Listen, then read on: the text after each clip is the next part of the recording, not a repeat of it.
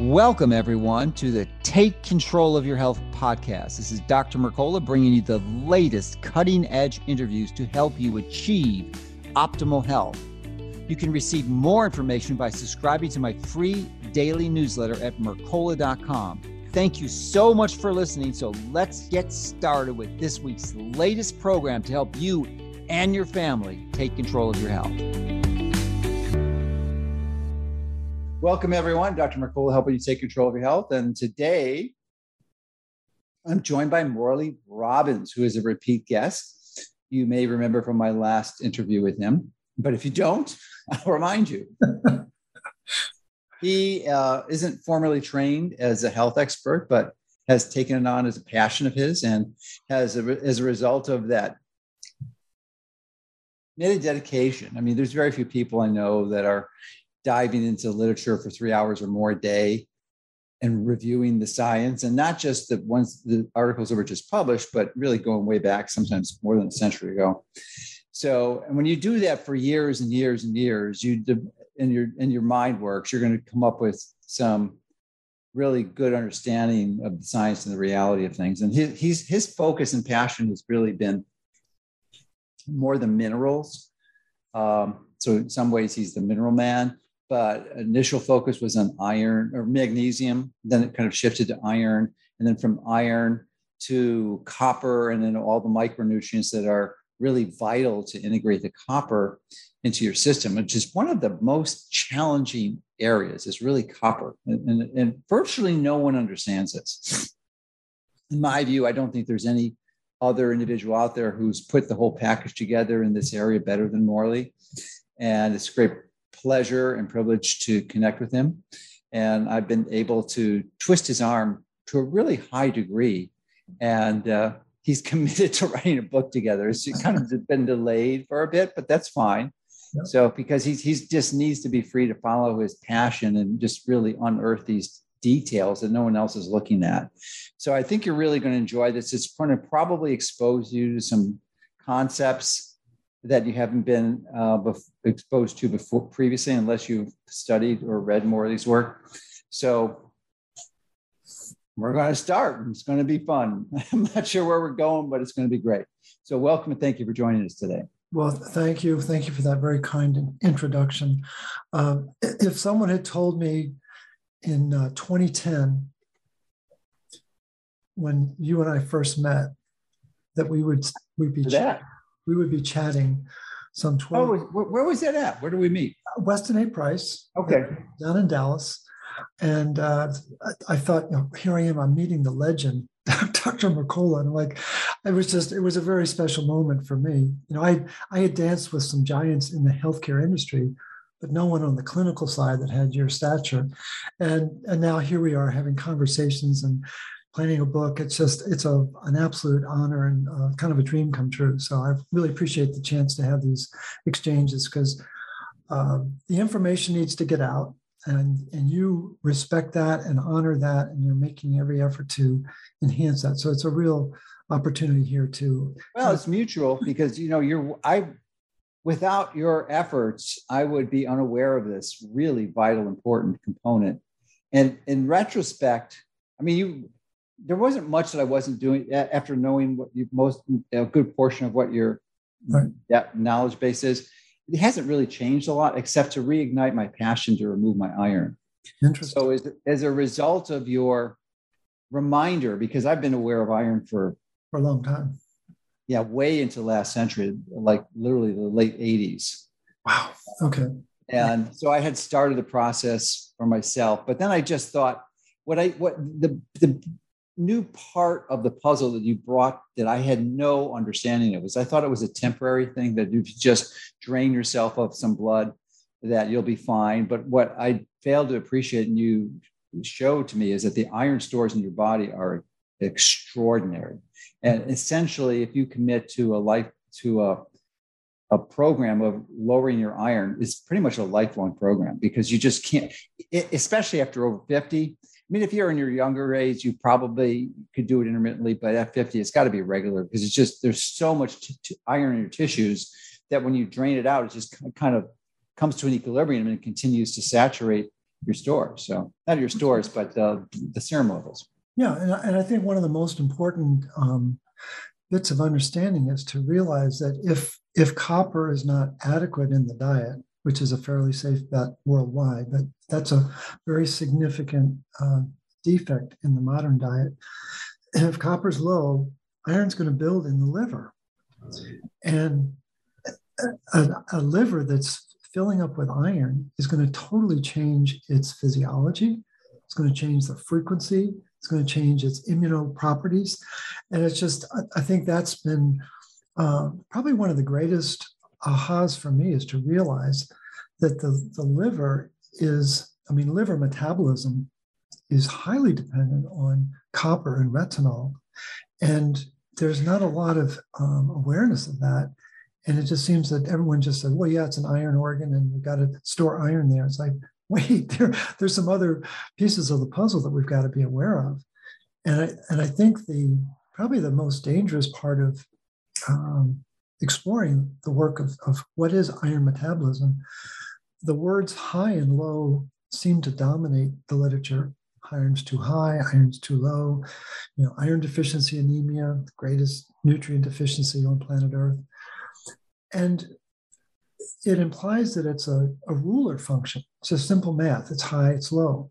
When in fact, and I think what we've discussed, and I think what you really appreciate, is it's more like calculus. It's a very sophisticated process of the interaction between copper and iron. And if that interaction doesn't go well, iron is going to start to accumulate in the tissue and it's going to start in the liver, but it's going to go elsewhere, as you well know. And I think that is a really central part of kind of the takeaways of this conversation is make sure that people know that iron does accumulate and that iron uh, can be released through blood donations. And as you suggest, especially as you get into your 50s, 60s, 70s, it needs to be a regular part of your uh, health routine.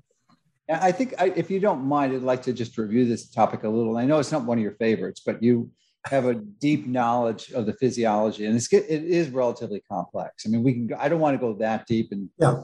you know to the reticular endothelial system and hepcidin and all that, but but just to like sort of superficially cover it so people understand it.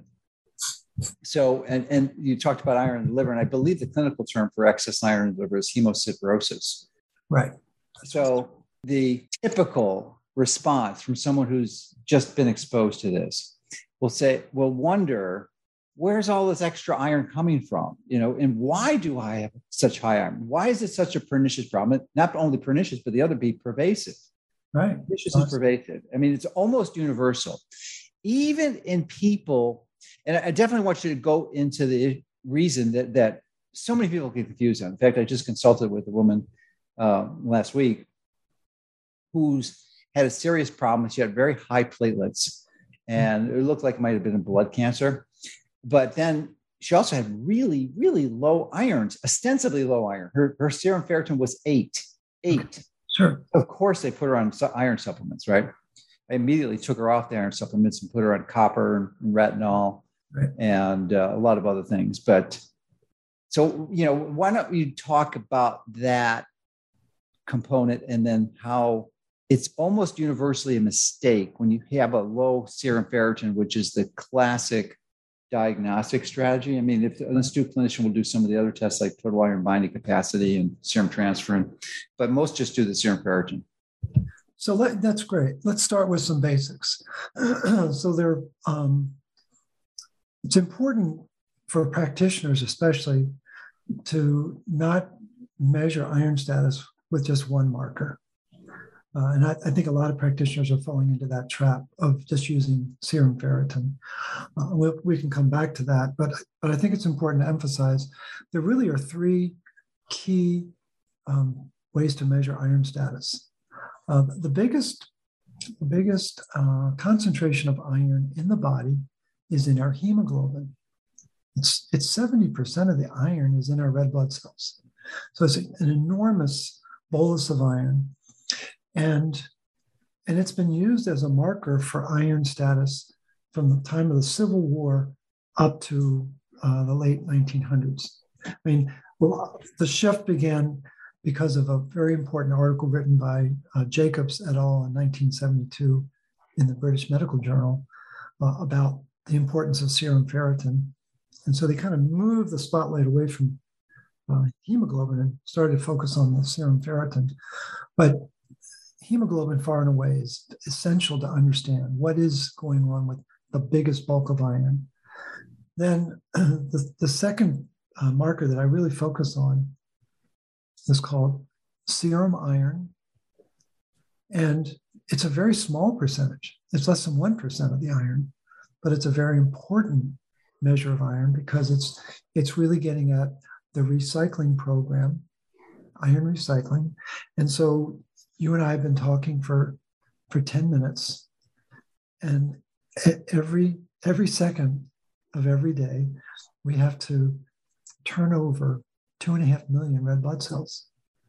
That's a that's a lot of that's a lot of activity. In the course of 24 hours it's 200 billion red blood cells need to be turned over. But what's a surprise is to learn that only 25 milligrams of iron are needed to support that 24 hour cycle.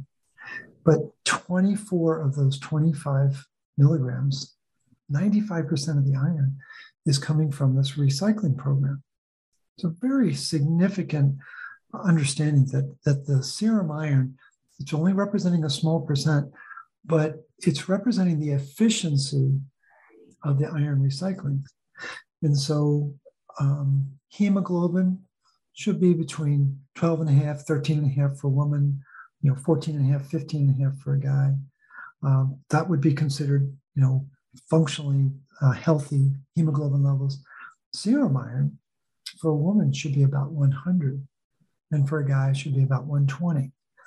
And the closer it is to 100 or 120, the more efficient that recycling program is. And then we get to the third bucket, that you're referring to, alluding to, and that's serum ferritin. And what, what's important for folks to realize is that there's actually four different types of ferritin in the body. There's um, there's uh, there's what's called heavy chain and light chain. Those are the two broad classifications.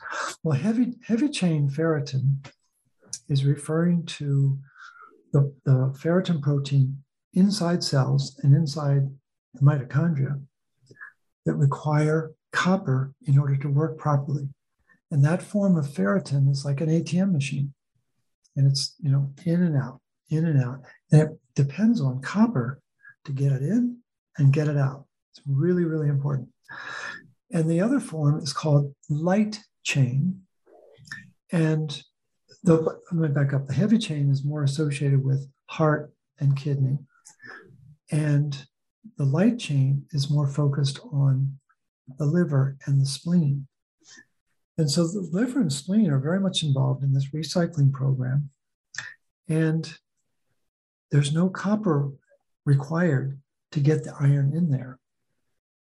But the complication is it's not easy to get the iron back out. And then we get to the form that everyone is familiar with is called serum ferritin. And the, the ferritins that I'm referring to, the heavy chain and light chain, those are inside the cell. Well, the ferritin that's called serum ferritin, that's outside the cell, it's in the blood. It's not in the cell. And what's very, um, what is not well known is that this ferritin that shows up in the blood is very iron poor. It doesn't have iron in it. The iron was been has been discharged in the liver, and then the protein gets secreted out when there isn't a good function in the liver to recycle the iron. Now, Excuse me for, for yeah, a moment, yeah, go ahead. Morley, because it just occurred to me that, that as you were describing this, that there's a really important area of confusion. Yeah. Because you're talking about serum ferritin, serum is in the blood. And you said earlier that 70% of the iron is in the blood, but it's actually in the blood cells. Exactly. Blood cells. So the serum ferritin that you're measuring in the blood is really outside the red blood cells. Absolutely. So, I, so that was, you know, I, th- I think many people get that confused. I know I certainly did. So no, that, that's a very, very important part because when we see a tube of blood, it's red. Yeah. We put it in a centrifuge and we spin it down, and it turns into two liquids. The, the bottom is red, and it's called packed red blood cells, as you well know. And then the, the, the liquid at the top, it's kind of a kind of a milky white almost. Well, I hope it's not milky white. That would mean you have high triglycerides. hopefully, hopefully it's clear yellow. Okay. All right. Okay. That I'll, I'll buy that.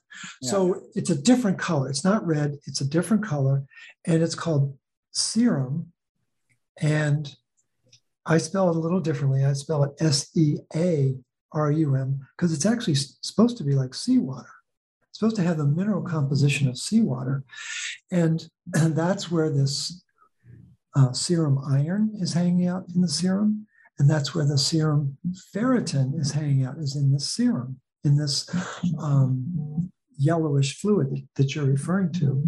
And so that's a really important distinction for people to understand the subtlety of iron. It's the bolus is in the red blood cell, and small amounts, very small amounts, are in the serum, but the the real head fake is serum ferritin because it, it's not representative of iron per se. The iron was discharged in the liver. And where I first learned about that was in my conversations with Douglas Kell, who's a famous iron biologist at University of Manchester. And he's written extensively about this uh, 2009, 2014, 18, 19.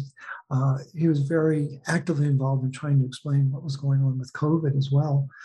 And so there's a lot of confusion in uh, the public and in the practitioner circles because of this nuance of what serum ferritin is really representing.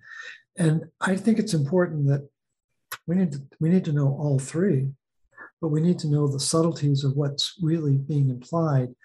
And it's the, as you uh, know, and, and we've discussed previously, it's the bookends of serum ferritin that are very confusing and very significant because the easiest one to explain is rising serum ferritin starts to get high and it's highly correlated with inflammation or an infection.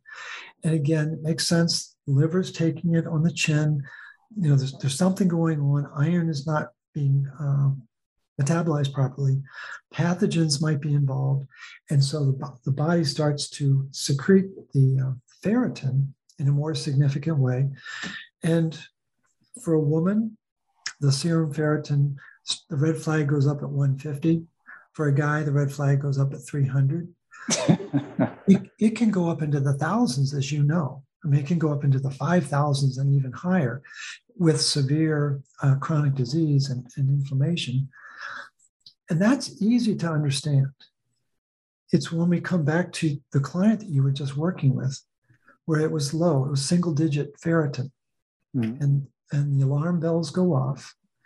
And there are only a few authors that I've come across that even talk about low ferritin. Uh, Dechemin is 20, 2015, probably the, the best of the, of the lot that I've found. And what he's indicating is that low ferritin is an indication of metabolic breakdown in the spleen. And that his best estimate is that it's some kind of parasitic dynamic that's affecting protein production. The ferritin protein is not getting transcribed properly. And so the, the misunderstanding is that, just as you noted, uh, this particular patient was put on iron supplements because her ferritin was low. What was the first thing you did? You stopped the iron supplements and you started to introduce uh, the copper, retinol, and other factors to support the recycling. And I think it's probably one of the greatest uh, errors made. One of the students who's gone through the uh, RCP Institute training, um, and she's she's had 80 iron infusions, Dr. Mercola which is just unbelievable. And I think she said it was like twelve thousand uh, dollars over the course of Add insult to injury. Yeah, add insult to injury. But what's exciting, she I think she just turned 50 recently. She has six children, and, they're all doing great. But it took her eight years. But she donated blood for the first time in her life because her hemoglobin was normal for the first time in her life after she had really disciplined herself with the root cause protocol. So it, it's a testament of the amazing resilience of the human body. But I can tell you that first conversation that she and I had eight years ago was uncomfortable because she couldn't believe that her doctors were mis- misinformed. And so, over a process of time, she came around and then she decided to take the training and she really um, uh, harnessed herself to make sure that she could do this. And it, she, there, the, it was around her birthday, she posted on Facebook this picture her lovely arm uh, giving a pint of blood, and she was just euphoric that she was able to do that. So I think it's it's an important lesson for people to realize is that the body does have this natural mechanism of recycling. It does have this ability to have resilience, but that resilience is really largely dependent upon bioavailable copper. And that's where I think a lot of the uh, misunderstanding is, is that a lot of the articles and textbooks around iron metabolism rarely, if ever, mention the copper side of the house. And in traditional Chinese medicine, copper is referred to as the general, and iron is referred to as the foot soldier. Well, when you put it in that context, then you begin to understand uh, orders of magnitude of, of influence that copper has relative to iron, but that's not well understood in uh, the average uh, clinical circles that, that people would be exposed to. And maybe you can touch on some of the reasons why these iron levels get elevated, um, largely related to the fact that we don't have a, a, typical excretory system for iron unless we lose blood. That's it. you, you, or you sweat it. You can sweat it out in saunas, but it's not really no, I mean, you high can, levels. Yeah, you're not going to get the level you're going to get with a, a blood donation, right. but there is no enzymatic function. There's no hormonal function. The only way to really get rid of excess iron is gravity, and that's mm-hmm. the blood donation.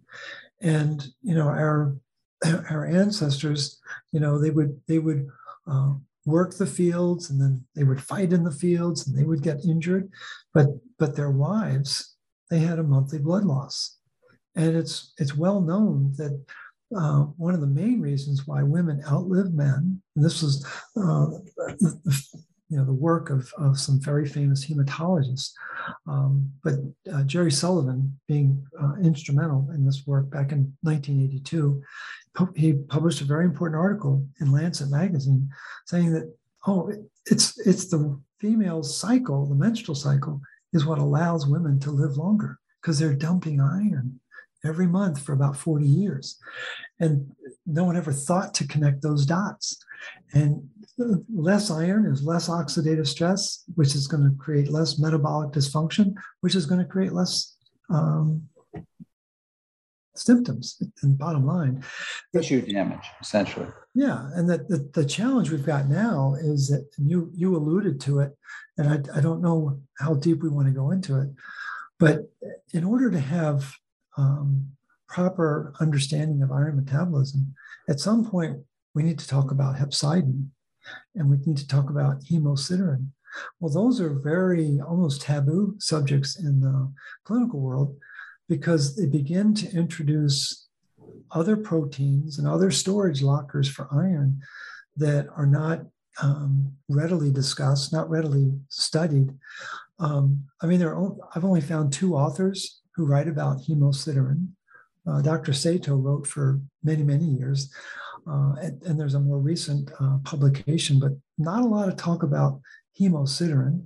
Uh, and you referred to, again, the liver accumulation, hemosiderosis. And what's important for people to understand is that if, if a ferritin protein can hold, they, they claim it can hold as much as 4,500 atoms of iron. That's a lot of iron. And what makes iron special is there's four unpaired electrons. So that's a lot of unpaired electrons in the ferritin uh, protein. Well, hemosiderin can hold 10 times more iron, which means it's it's holding 10 times more unpaired electrons. Well, that's a polite way of saying oxidative stress.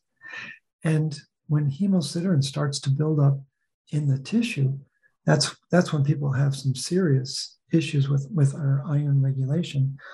But what's wildly confusing is hepcidin.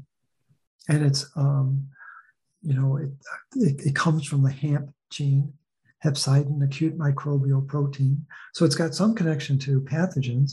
And what, what's it trying to do? Hepcidin is trying to get iron out of the circulation to get it away from the pathogens. But it's it's a bit of a slippery fish because it, it reacts to iron status, it reacts to inflammation status, it reacts to hormonal status. I mean, estrogen and testosterone have significant influence over hepcidin. Uh, it's it's reacting to copper status. I mean, it's just so it's when when people are being um, lectured by their doctor that their ferritin is out of line, they should be asking about. Well, then let's let's study hemocid or let's study uh, hepcidin. Mm-hmm. And I'm I'm guessing they're going to be met with blank stares because it's not regularly measured, as you know, and and even if it were measured, it's well, it's important to know that um, elevated levels of of acute, excuse me, of active hormone D can suppress hepcidin. Retinol deficiency can can in- increase hepcidin. I mean, we start to get into these uh, switchbacks that suddenly the, the, the whole understanding of iron, uh, again, it isn't just around ferritin as we're discussing, and it begins to get into a, a more refined understanding of what's the overall metabolic status. Are we producing energy? Is copper doing its job to produce energy? But is copper doing its job to regulate uh, iron recycling because that's the, the, the key is understanding that this uh, constant recycling system of the um, red blood cells the, the, the iron doorway is being opened by a copper doorman. And if ferroportin isn't doing its job well then we're going to have a problem. And, and what is hepcidin's job?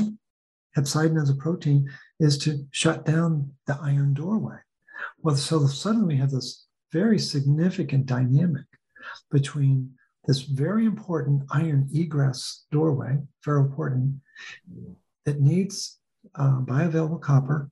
And if bioavailable copper is not there, this hepcidin protein is going to shut it down. And that's, I think, to me, that's where a lot of the confusion is, is because the, I would argue, um, based on reading and conversations with uh, researchers, that the, the true anemia that exists on the planet isn't one of iron deficiency, it's one of copper deficiency not allowing for proper iron recycling. And so that's a that's a very important nuance. And the, where the real um, misunderstanding is is iron may look low in the blood, know, ferritin looks low or hemoglobin looks low, serum iron looks low, but it's high in the tissue. And that's there's no blood test that measures iron status in the tissue. Well, you do a biopsy, which most people aren't going to do. Do biopsy, and I've got some colleagues now down in uh, Miami. Uh, one is a radiologist who's very proficient with MRI, and he's he was a little skeptical about this message that he he had heard our conversation. Mm-hmm. And um, I said, well, why don't you why don't you measure your iron status in your liver? And he said, all right, I will. Suffice it to say, he's now a believer. He was shocked at how much iron he's he's developed a way. How did he do it with MRI or with a biopsy? With a Tesla 2 MRI. Okay. And he's developed a scoring uh, technique with uh, Siemens and who, who's the other big um, radiology? Um, Siemens and uh, laboratory test, or not uh, hospital test, but uh, that is this interesting. I did not realize you could quantify iron with an MRI. and, and what he's now doing is now he's going to start to go in and he's going to be able, he's measuring iron, not just in the liver, he's going to measure it in the brain. In Gee, that is great. And so it, it, I think your, your comment was absolutely spot on that you have to do a, a biopsy. Well, now we can do it with, it with an imaging test, which is wow. a game changer. That is great. That is just, and he this this work was catalyzed by our by our conversation. Mm-hmm. Absolutely catalyzed. Wow, that's really yeah. good. All right, so I want I want to tie. I have no idea who who heard this conversation. It was whatever took whenever it took place was it March or April. It was like, boom. yeah. Well, so let's type the loose ends with hepcidin. Okay. It's a it is a bit confusing. So it essentially limits when it's active. It limits the reabsorption of iron which should theoretically lower iron because it, as you mentioned, we have like 95% of the iron that is um, used every day, the 25 milligrams, 24 of it is reabsorbed. So hepcidin impacts on this variable. So it, it can play with that and lower the amount of reabsorption to essentially lower lower your iron. Is, is do I have that right? Or is it, you, you absolutely have it. It's both the reabsorption and another term would be recycling of the iron. And so uh, the, the, formal name that you alluded to a little while ago, reticuloendothelial system. It's like it's really a scary term. Well, after you dig into it, you find out it's it's all about recycling. And our body, the, the human, and I guess it's true of all mammals, but the human body is designed to recycle iron. One of the most important things that we're able to do and that is really dependent on bioavailable copper. Uh, a real quick fact to it I just was reading an article about yeast, you know, um, brewer's yeast and baker's yeast. And the way they refer to the yeast cell, it's mini mammals. I'd never seen it written that, that way. Were, the physiology of the yeast cell is almost identical to mam- mammalian physiology, so they call them mini mammals. I thought that was kind of cool. Interesting. So um, I want to get back to the iron removal process and the, and the yeah. transfusion because it's still, or not transfusion, the removal of phlebotomies.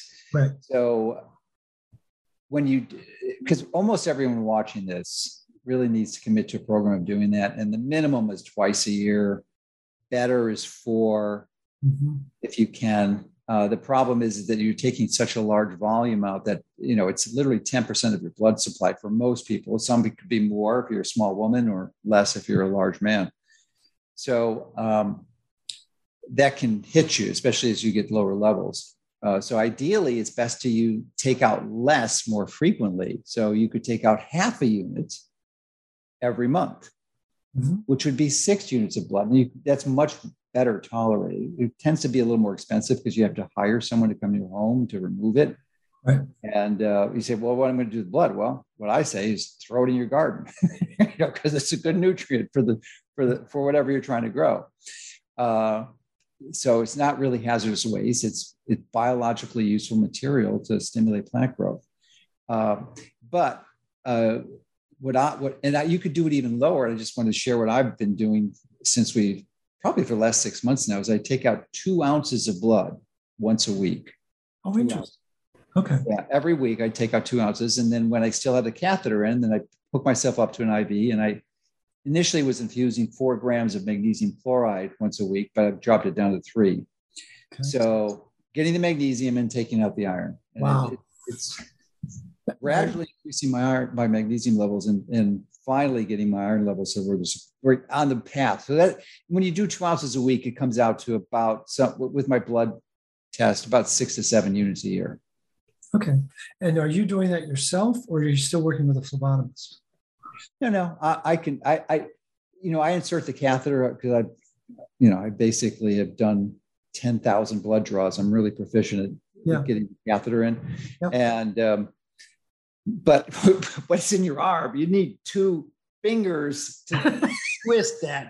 I tried to hold it. I couldn't do it by myself. So I have to have someone twist the uh, okay. onto the. That's what I was trying to visualize. How are you going to do? I can't do it. I tried. I can't do it.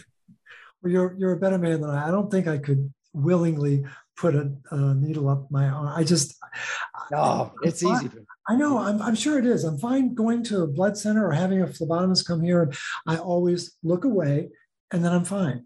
But if I look if I look at it, I'm like, oh, Yeah, I think you're more normal than typical. You're more typical. yeah, I, I think I am. It's just it's just it's hard to to do that, but it's so it's so important. And I don't. I think what's amazing is um, the the sheer simplicity of doing a blood donation, a regular um, having regular blood loss, and what it does to revitalize the body. The, the part that I'm not sure we really talked about is when you do have that blood loss, it, it trips the wire for erythropoietin. It's a very important hormone that, that triggers the production of new red blood cells. And, and the beauty, it's got it actually has two signals. One, we're going to make some more red blood cells. Second signal is let go of the iron in the tissue. It has a very powerful effect of releasing the iron uh, to get it back down to the bone marrow where it's needed to uh, to make the um, the new red blood cells. The, the the the proficiency is pretty powerful, and so I would guess that the the more frequent process that you're engaged in, it's maybe it's taking some of the sting out of the system. That the body just has this natural response to blood loss, and instead of it being this big um, bolus, you know, a unit, a full unit of blood, uh, you're able to kind of Yeah, it's just much gentler on the body, and you don't get these, these huge uh, feedback hormonal uh, reactions. You know, the No. high EPO levels. So, yeah, I if you, can, I mean, most people aren't going to be able to do that, but I, I, to me, this is really one of the most important interventions I do, and I look forward to it. Really look forward to it. Actually, it's a, it's as odd as that may be, Yeah. but one of the reasons that catalyzed my commitment to this is the, as I mentioned earlier in the, in the, in the introduction, is that you helped me understand that it's the tissue iron that's so important, not what's in the, the serum, the, the blood serum uh, ferritin level. So, and when you take out a whole unit of blood, 500 cc's, it's about 250 milligrams of red blood cells with your hematocrits, depending on your hematocrit level. That's about about 20, 250 milligrams of iron, 250 milligrams. That's right. If I understand it. So if you do that four times a year, you're taking out a gram. But why don't you go into tell how much most iron have? Most of us have iron stored in our tissues. It's it's astounding. You, you're you're not going to be able to get it down to healthy levels in your lifetime, probably most of you. Right. well, this this really came to light. Um, it was around. It was in uh, the timing was around my 65th birthday, and I'd been reading quite a bit of research by Robert Crichton, who I, I guess he still would be considered the dean of iron biology on the planet. Uh, he's in the Netherlands, and his textbooks are used extensively in in uh, medical schools and other uh, professional schools. And so I, I called him up out of the blue and was complimenting him on his on his research. We were having a very nice chat, and I said, "I have a favor." He said, "What's that?" I said, "Would you send me one of your recent textbooks, you know, inscribed?" He said, "Oh, I, I would be delighted." And so as he was getting it out and writing the inscription, he said, "Now, Morley, you know that we accumulate one milligram of iron every day. We're on the planet." I said, "Yes, sir. I've read your research. I know. I'm very familiar."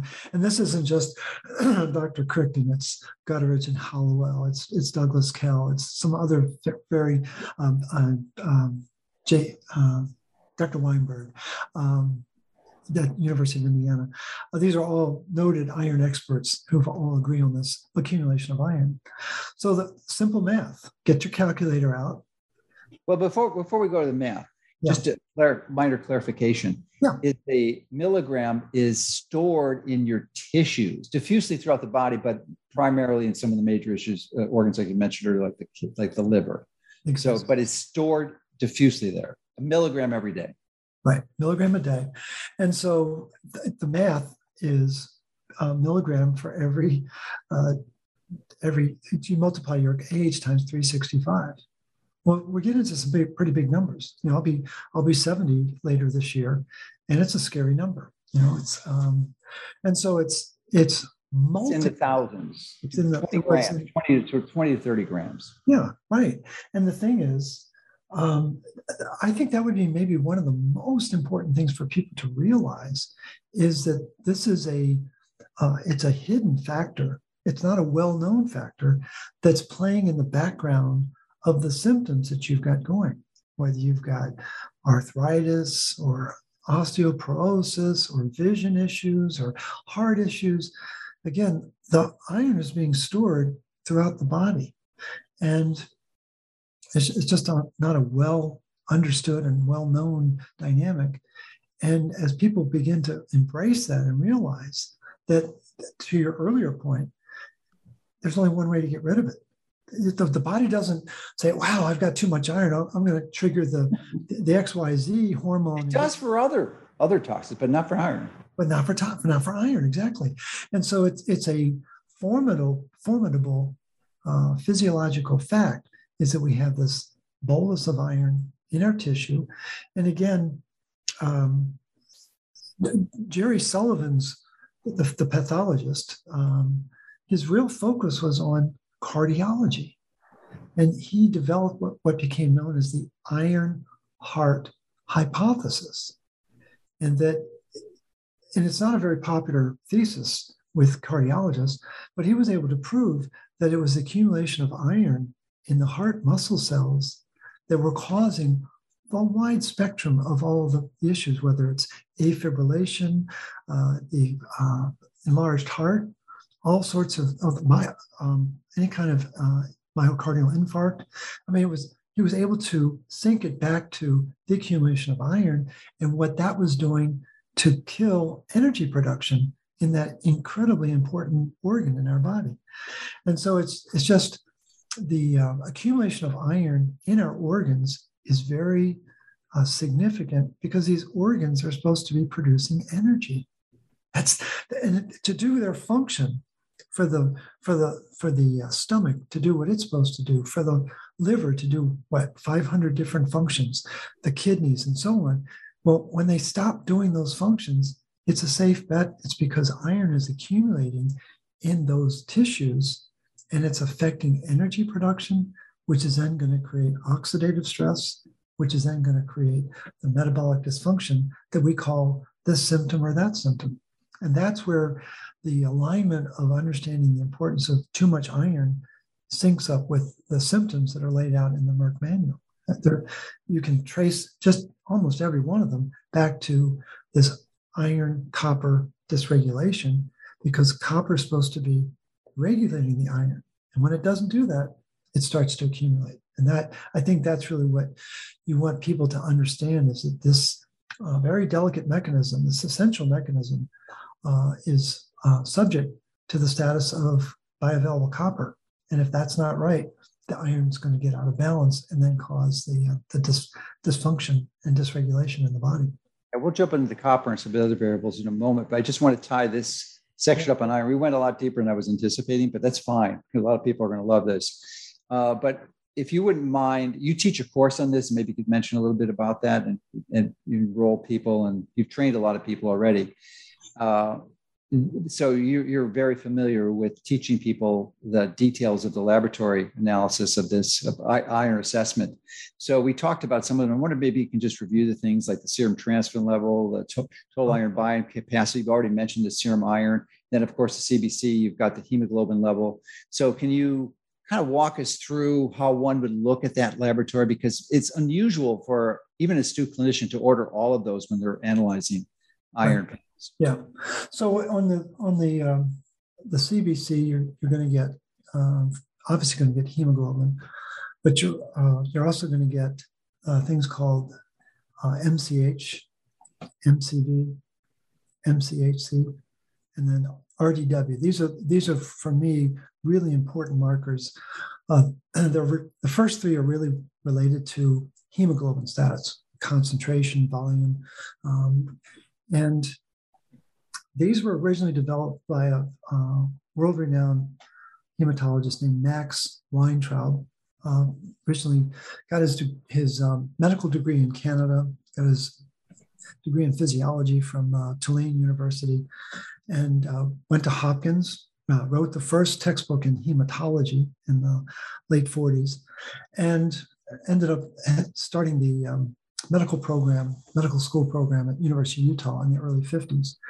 But he developed these markers that when MCH, excuse me, MHC, MCHC, and MCV are low, when those are low, those are signs of low bioavailable copper. Hmm.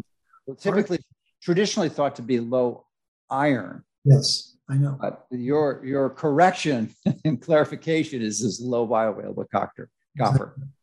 And then the other one is RDW, red blood cell distribution with RDW. And when that number starts to get too high, that's another sign of low bioavailable copper. Where RDW really uh, came into the limelight uh, the last couple of years was actually a study done at Hopkins in uh, April of 2020, where they began to notice the significant elevation of RDW with folks who had COVID. And so mm-hmm. we don't need to get into it now, but but COVID affected copper status, which is affecting uh, RDW. So that those are important markers to be aware of. But then we get into more traditional um, blood tests for iron status. We've, we've talked about hemoglobin, we've talked about serum iron, and we've talked about serum ferritin. Um, well, but, but, don't, I'm sorry to interrupt you again. But it occurred to me if you could insert a commentary on the, I mean, the, the, the interpretation of serum ferritin, yeah. because you've already established pretty clearly that would would normally cause almost any astute clinician to, to immediately put someone on right. iron if they had a single digit ferritin.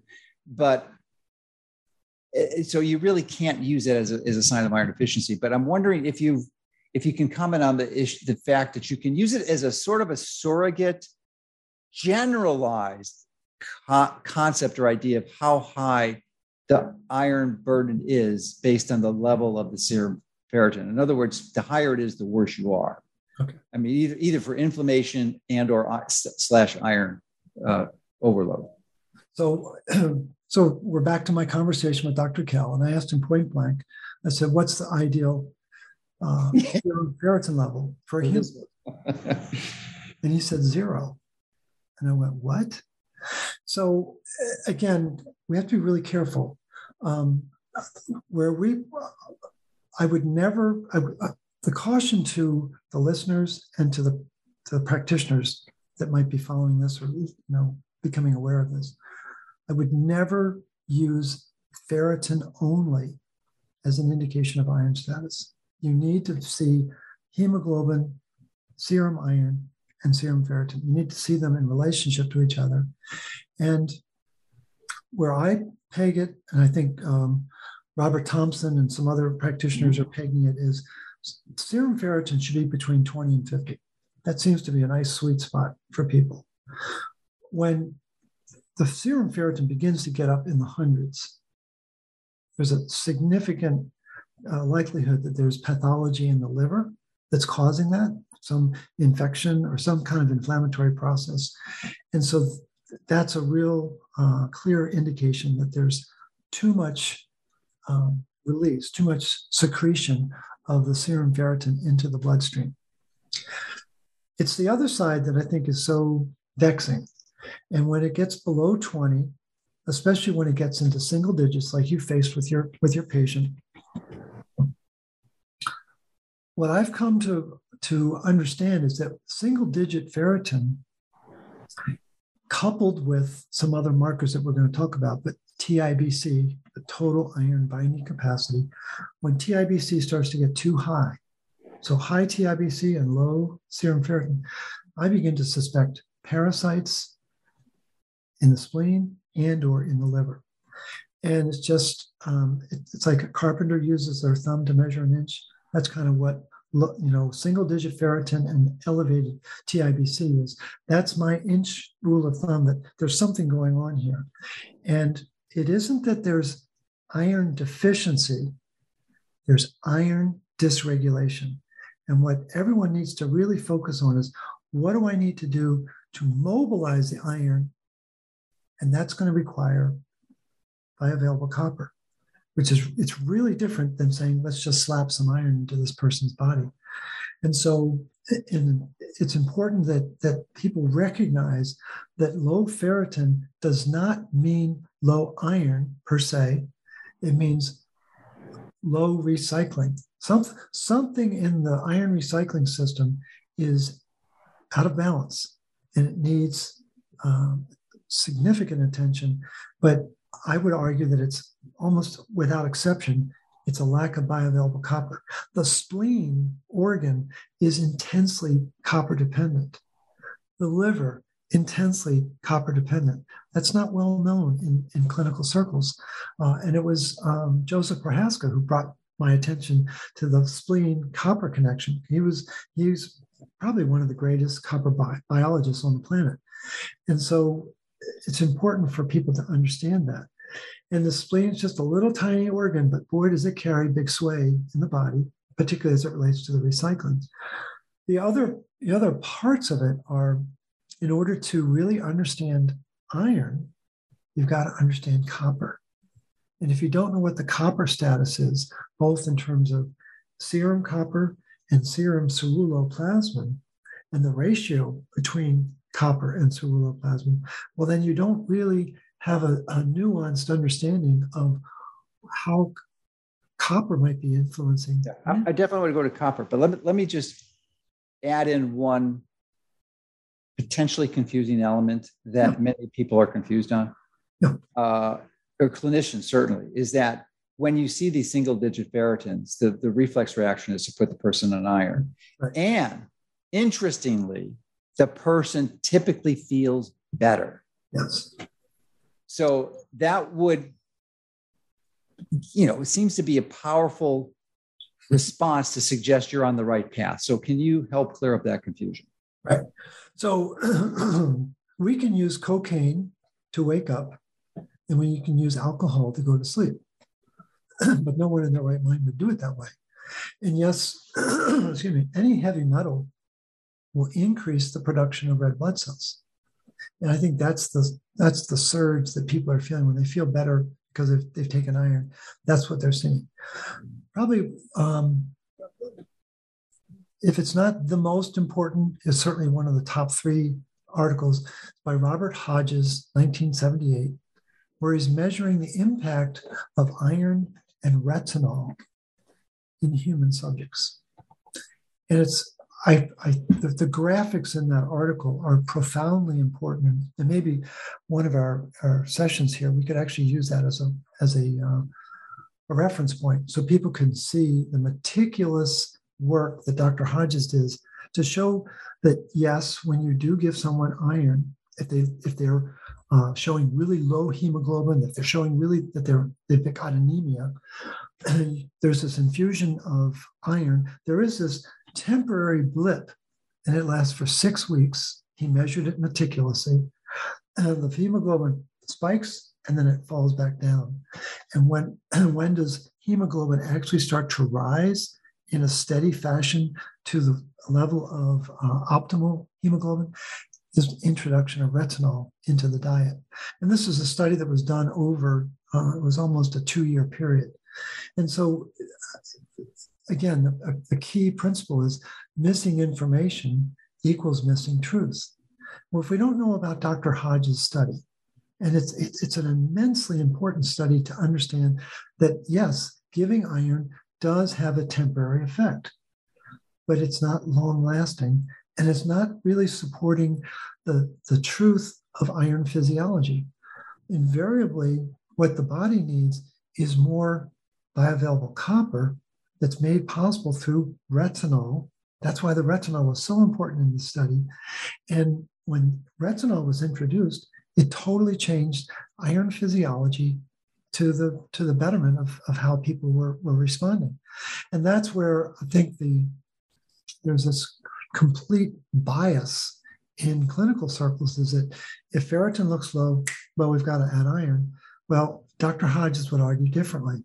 Now, again, people can say, well, that was 1978. What, you know, that that's ancient history. Well, I would I would stake my reputation on that study as opposed to the contemporary thinking today, where the level of iron that's being used in obstetrics, in geriatrics, in pediatrics, in in sports medicine.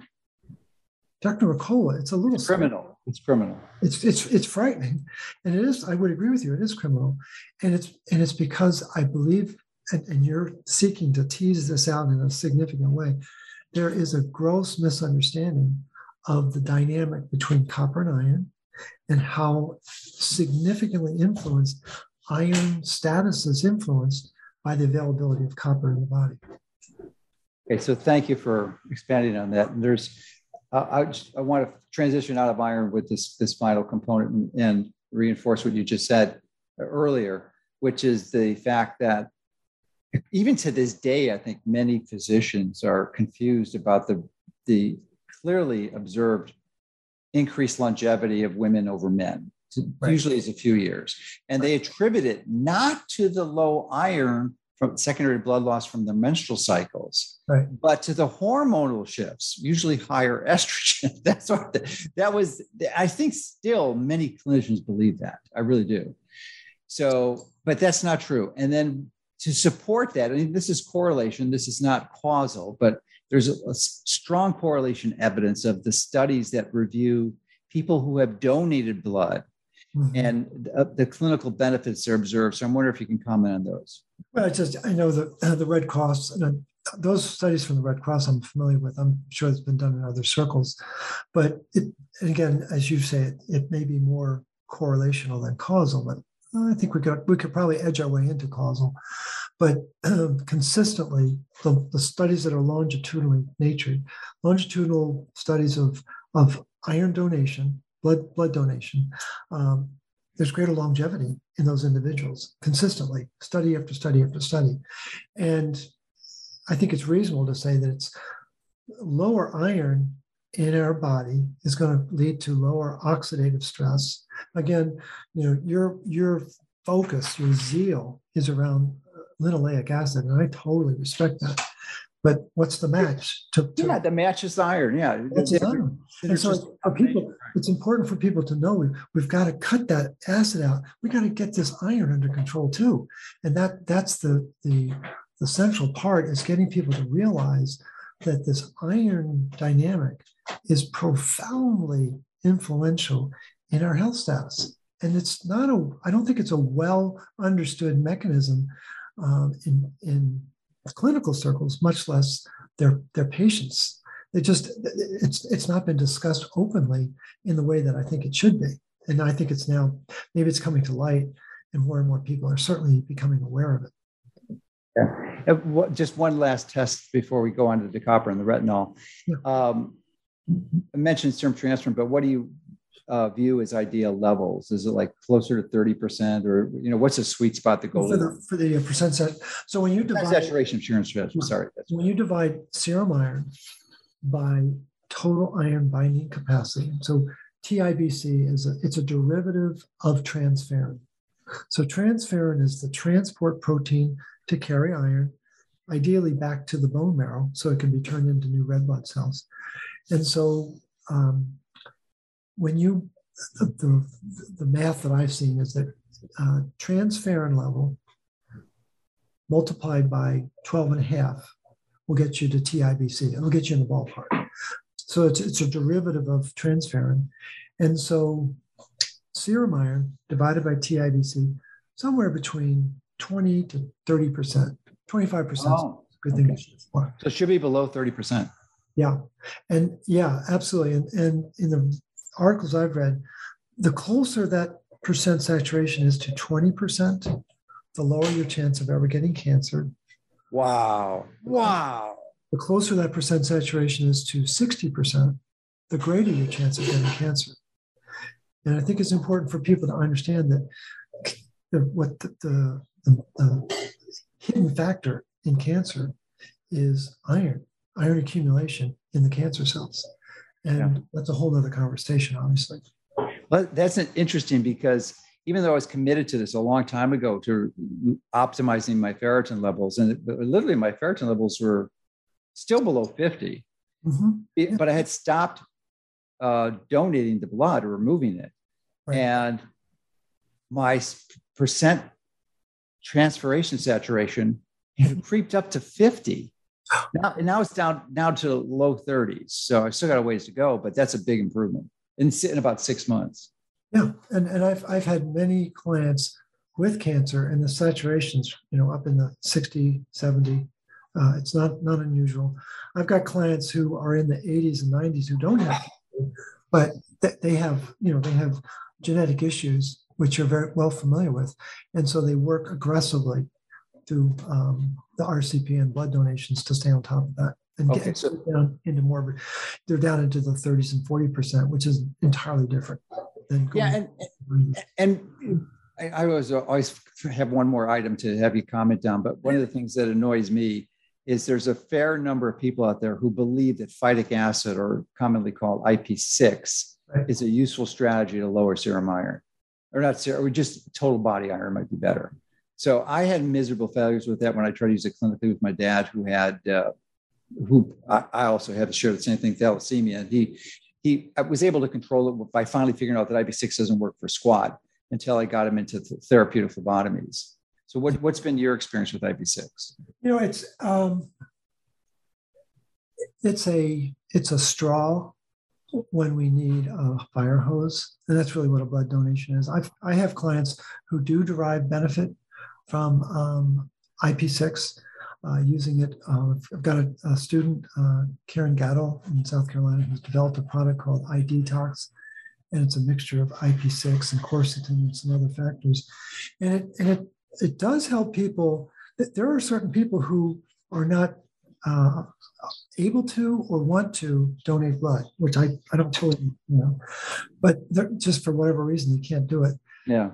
Products like that seem to well, be. If you can't donate blood, you can always get a therapeutic phlebotomy. That's going to cost you something, but it doesn't mean you you're barred from the rest of your life of ever removing blood from your body. Don't get that confused. It just no, you're right. But but small, like you said, small women who who don't weigh enough yeah. They're, that's a different uh, threshold that they've got to deal with.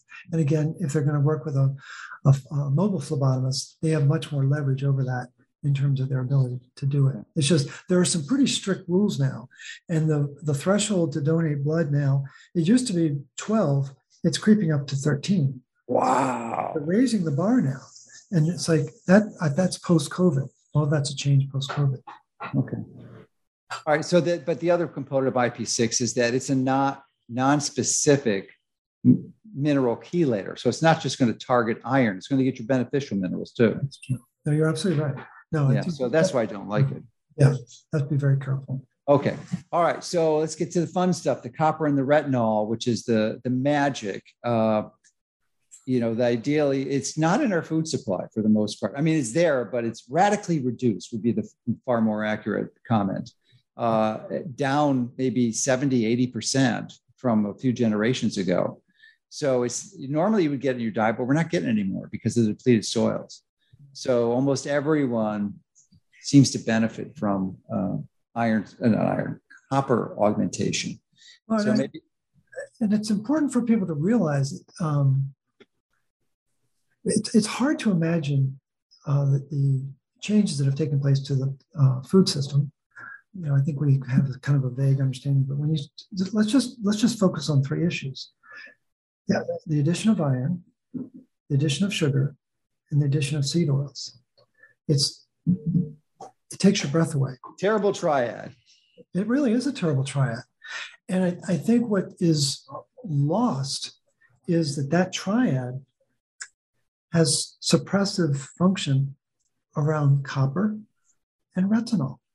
And then you then you add to your point, copper's not in the diet. It's, it's, you know it's it's missing from the soil and, and it's refined out of food, things like that. But then and people pride themselves on being of eating a low fat diet. I mean, I, I, get a kick out of it when I'm in Starbucks. I hear these skinny lattes all the time. People are afraid of fat. You know, you you are very well aware of it, but it's it's a concept that our ancestors lived. The the um, the chapter that you sent over to me, which was absolutely riveting. Thank you for sharing that. Oh, uh, the chat just for those, just to interject, the chapter I sent you was one of the primary chapters of my new book I'm writing. It's on linoleic acid. It's, it took me about three months to write, and it's only about 20 pages, maybe less, 17 pages. Folks, it's a blockbuster. I mean, I'm just like, oh my gosh. But the, to me, the, the most amazing uh, part of it is a table describing linoleic acid from seed oils down to uh, beef tallow. And it's like, it's like, oh my gosh, that's it. That's it's like they've totally flipped these animal fats into the seed oils, but it's the linoleic acid. I didn't know anything about that. And it was such a revelation. But you begin to couple, as you say, the terrible triad, and it, it, it just has this metabolic uh, suppression on the body that, that people are not even aware of. And especially, I would argue that, the copper, uh, just, just iron fortification alone has an impact on, on copper. And that's the work of um, Jamie Collins at University of Florida. Well, then you start to add in sugars. A lot of people have been studying that. You know, Robert Lustig is probably the most recent. And then we get to your insights about linoleic acid. It's like it's it's absolutely arresting to think about how do people even survive that? I, I, I really question our, our longevity in light of those. Just those. well, and if you integrate the new COVID jabs, it's just like, and, and just vaccines in general. I mean, when I started medical practice in 1985, it was one in 10,000 kids had autism. One in 10,000. It's down to one in 30 now. One in 30 in a generation. So, and you, so that's the background of which you're introducing these new COVID jabs, which are absolutely decimating fertility, increasing uh, spontaneous abortions, and decre- increasing all cause mortality. So, it's just, I, I would argue, how resilient some humans can be. I would argue, and and it would take a, a few hours to kind of tease it out, but shorthand, I would argue that um, people who are copper deficient need vaccines. We'll just leave it at that. Interesting, interesting supposition. Yeah, and the and the other one, just to, just to throw in there, since we're talking about the terrible triad, my new phrase, and I don't know whether it's going to get traction or not, but I'm coming to the opinion that sugar is white iron, Mhm.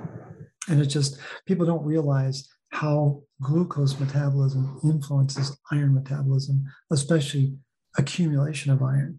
And it's it's absolutely staggering when you get into it. And it's I think it's important for people just to be aware that sugar isn't just bad. It's like it's really bad. And and I think the coupling with the linoleic acid is just it's out of control. Well, let, let, let's, the devil's in the detail. So I'm, I'm not as convinced that sugar generically is bad because sugar is a carbo or as glucose, you know, that's which is the fundamental sugar. I That's, should say sucrose. Yeah, sucrose or refined processed foods. Exactly. Well, let me tell you my perception, and this is actually part of a larger book that I was going to write, but I essentially condensed because of some of the other issues to just that chapter you read. But the, the larger book had a bigger context in that. I might have said in this chapter is that that uh, when you are looking at the damages from sugar consumption, and most every physician believes that sugar is the most pernicious evil. They don't have any clue about seed oils. What they fail to understand is that almost all the studies that indicate the sugar from processed foods is causing this damage, they never looked at the fact that along with that sugar in the processed food are the seed oils. And the seed oils far exceed the quantity of the sugar. Yeah, that's a very good point. So that that is excluded from the analysis, and they they which which di- confounds it and it doesn't tease out the damage from the seed oils versus the sugar. It's not just pure sugar, Right. because sugar in the form of healthy carbohydrates, like fruit being the classic example, it, in moderate levels, especially metabolically flexible, is not an issue. Now, 97 said that 14 out of 15 people, according to the most recent analysis, which still only dates back to 2018, 14 out of 15 people people are metabolically inflexible. So in other words, they can't seamlessly in, convert uh, uh, burning fat to- as their primary fuel to sugar. They just can't. Or actually, it's the converse from sugar to fat. So you know, they then that then, then a low carb diet may be of some benefit. But if you are metabolically flexible, you're one of the one in 15 people who are, then it's not an issue. And sugar is actually necessary for optimal health. There's no doubt in my mind. Of And, and healthy sugar. Yeah, the nuances glucose versus sucrose and high fructose corn syrup. They're they're three very different. Yeah. But even fructose, I mean, even Oh, yeah. Lust, Lustig and uh, Richard Johnson, who was even preceded uh, Robert, uh, in his in his concern about this issue, consent or concede to the fact that uh, fructose in, in, fruits is different than fructose in high fructose corn syrup. Right. Right. No, it, again, it's it's the um, dose is the poison, right? Yeah, yeah. Well, and the, the, the associated micronutrients too. Right, exactly. which, which is, you know, you didn't mention it, but this is another important component. In fact, that so many people are confused on, which is vitamin C. Now, normally, vitamin C would be very useful, and I want you to explain the science of how why it's so important to build to integrate copper into ceruloplasmin. Uh, but here's the here's the here's the take, and you you wisely pointed out in your protocols, is that most everyone is confused between the difference between vitamin C and ascorbic acid, and they think they're the same. They're not. Mm-hmm. And it is an interesting aside, though. This woman that I was treating, she test, turned out she did she did not need to be put on ascorbic uh, vitamin C, even whole food vitamin C, mm-hmm. because when you break it down, it turns into oxalates, and she had a really high oxalate issue. So it turned out it wasn't really good for her. But but almost everyone else, they're going to need vitamin C, and they don't need ascorbic acid. It's actually going to make things worse. They need whole food vitamin C. So help us understand why that's the case. um, how much time do we have? yeah, that's fine. So, um, yeah, I, I, think it's it's probably one of the, the great um, mysteries I find I find it particularly fascinating that uh, Albert Szent-Györgyi, who, who gets a Nobel Prize for his work in biological combustion and the, allegedly the discovery of vitamin C, um, in July 4th, 1936, 18 months before he gets the Nobel, he clearly states in a letter to the letter the editor of Nature Journal, ascorbic acid is ineffective in curing scurvy. Well, that's a that's a factual statement that you know we could could from the inventor, the discoverer rather. Discover, he, discovered it exactly. Not, invented it. So, so, so the confusion, there's so much confusion around it. So we have ascorbic acid is uh, another name for it is called hexuronic acid, hmm. six six sided, and then what he was particularly focused on was something called hyaluronic acid, which is involved in wound repair well, hyaluronic, hexuronic, they sound the same, but a lot of confusion around that. And what the, the analogy that I use is when I'm talking about the whole food vitamin C complex, it's like a car has an engine, a steering wheel, four wheels, and a cover. And that's pretty much a car. Ascorbic acid is the cover of the car and no moving parts. And so it, it, it, it is a it is a component of the vitamin C complex, mm-hmm. but in its isolation, it has different properties. And I, I don't think people realize, and it's it, this has been a raging debate since 1937, uh, and it's a it engenders a lot of passion that that people don't realize or they don't believe. I'm not sure what the what the right description is, but uh, you know someone who I really respected uh, in terms of his uh, understanding of nutrition was Royal Lee, who started the standard process supplement line. Well, he openly was, was very descriptive of the vitamin C molecule. He took pictures of it, chromata- chromog- chromatography, excuse me, uh, to show the difference in, in how the uh, light was completely different in uh, the vitamin C molecule versus just ascorbic acid. A lot of controversy around it. And so what was was striking to me was to, to read uh, just this weekend, I was reading an article by uh, Wen and Wang. Uh, it, it's from um, May of 21. So it's a little old. I, I realize it's over a year old, but it's talking about how ascorbic acid chelates copper out of tyrosine. I was like, wow, that's that's good to know. And and ascorbic acid was identified by uh, Holmberg and Laurell, who were the, the, the, physiologists from Sweden who discovered ceruloplasmin. Ascorbic acid had similar properties to affect the structure and the copper composition of this critical copper protein. Well, it, it begins to beg the question well why are we why are we having this dispute why why aren't we using a, a more whole food uh, structure? Why is there no whole food IV infusion available? Everything is ascorbic acid. I, I've asked, I've looked, I've had many practitioners try to do the same. And I, I find it fascinating that um, there just seems to be this, you know, what's uh, ascorbic acid? That's it. And I think there's way more to the story. And, it, and what's important for people to realize is that when we talk about the engine of the whole food vitamin C molecule, that engine is an enzyme called tyrosinase. That's why when you read about ascorbic acid, pulling the, the copper out of tyrosinase, that's significant because it's going to affect the vitamin C molecule. And, and then we, we realize, oh my gosh, it does the same thing to the that proton pump inhibitors do the exact same thing, pull the copper out of tyrosinase. And then we find out that what's one of the cornerstones of food processing? Tyrosinase inhibitors. And, and why are they focusing on uh, tyrosinase? Because any food that spoils turns brown, like an apple, you slice an apple or you slice a banana or any food that sits out, it's going to change color, it's going to get darker. Well, that's the tyrosinase action influencing the production of melanin. And it's and so we've got this obsession in the food industry on shelf life and a near absence of understanding of what's it doing to human life because of and and what i was just having a, a conversation with some of my uh, alumni this morning the, more research oriented group about 12 or 13 of us and i made some comment about how i was always fascinated by paul ehrlich famed um, physician from germany got, I think it was 1905 Nobel Prize for um, mast cells.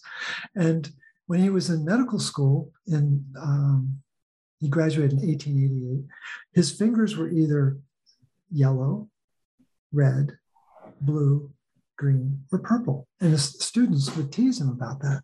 I, I made comment of this, and one of my students, um, she like, I need to send this article, and and Dr. McCullough, it's absolutely amazing. It's an article about the reagents that are used to study the five complexes of the mitochondria. And what color are the reagents? Well, the reagent for complex one is red, reagent for two is yellow, reagent for three is blue, reagent for four is green, and the reagent for complex five is purple. And it's like, uh oh, suddenly these colors are very important. And, and why am I focusing on all this?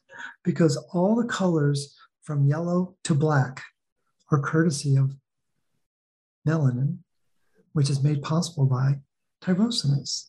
And so it's I think it's equally fascinating that all the colors are patented by big pharma. They must have a lot of importance inside our body.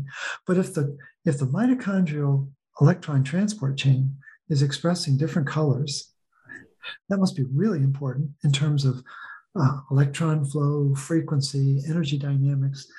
And uh, I think the only thing that would be more confusing than understanding the physiology of fat is the physiology of light.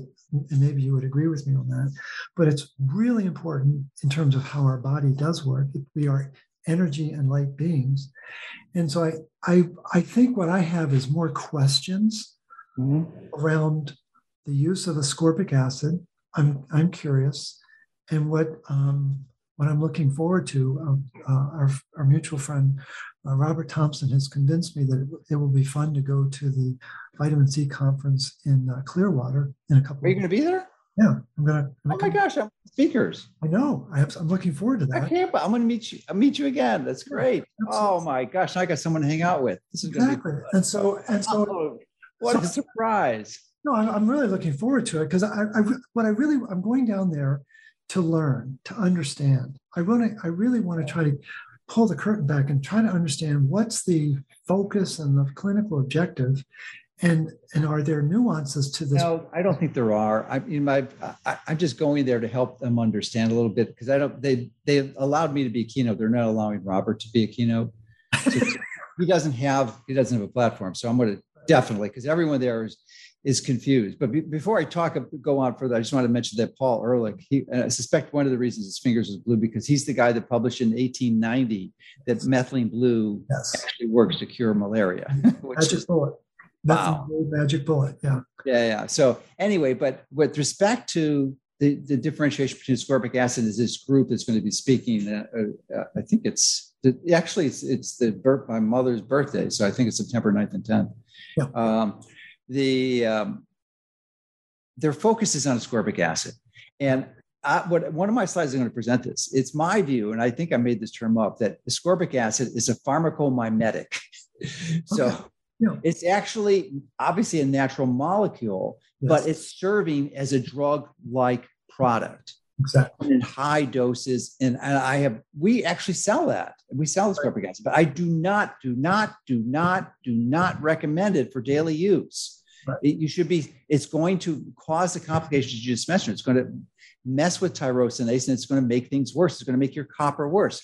So you want whole food vitamin C, which actually we're going to come up with a product in that really soon. It's based Good. on acerola berries and, and uh, amla, I think. That's Maybe fantastic. That's great. But, you know, and per, so I, I do not take ascorbic acid unless I'm really sick, you know. So then I would take high doses because it's a pharmacomimetic, and you can't really go those high doses with. I think what people don't realize is that when you take that that chemical, that ascorbic acid, out of its complex, yeah. it has different properties, and people are always trying to say, "Well, well, why why is ascorbic acid silenced in the complex? So it seems to act out away." Like, I imagine there are thousands of of chemicals that, depending upon what the um, the field is will dictate how they're going to react.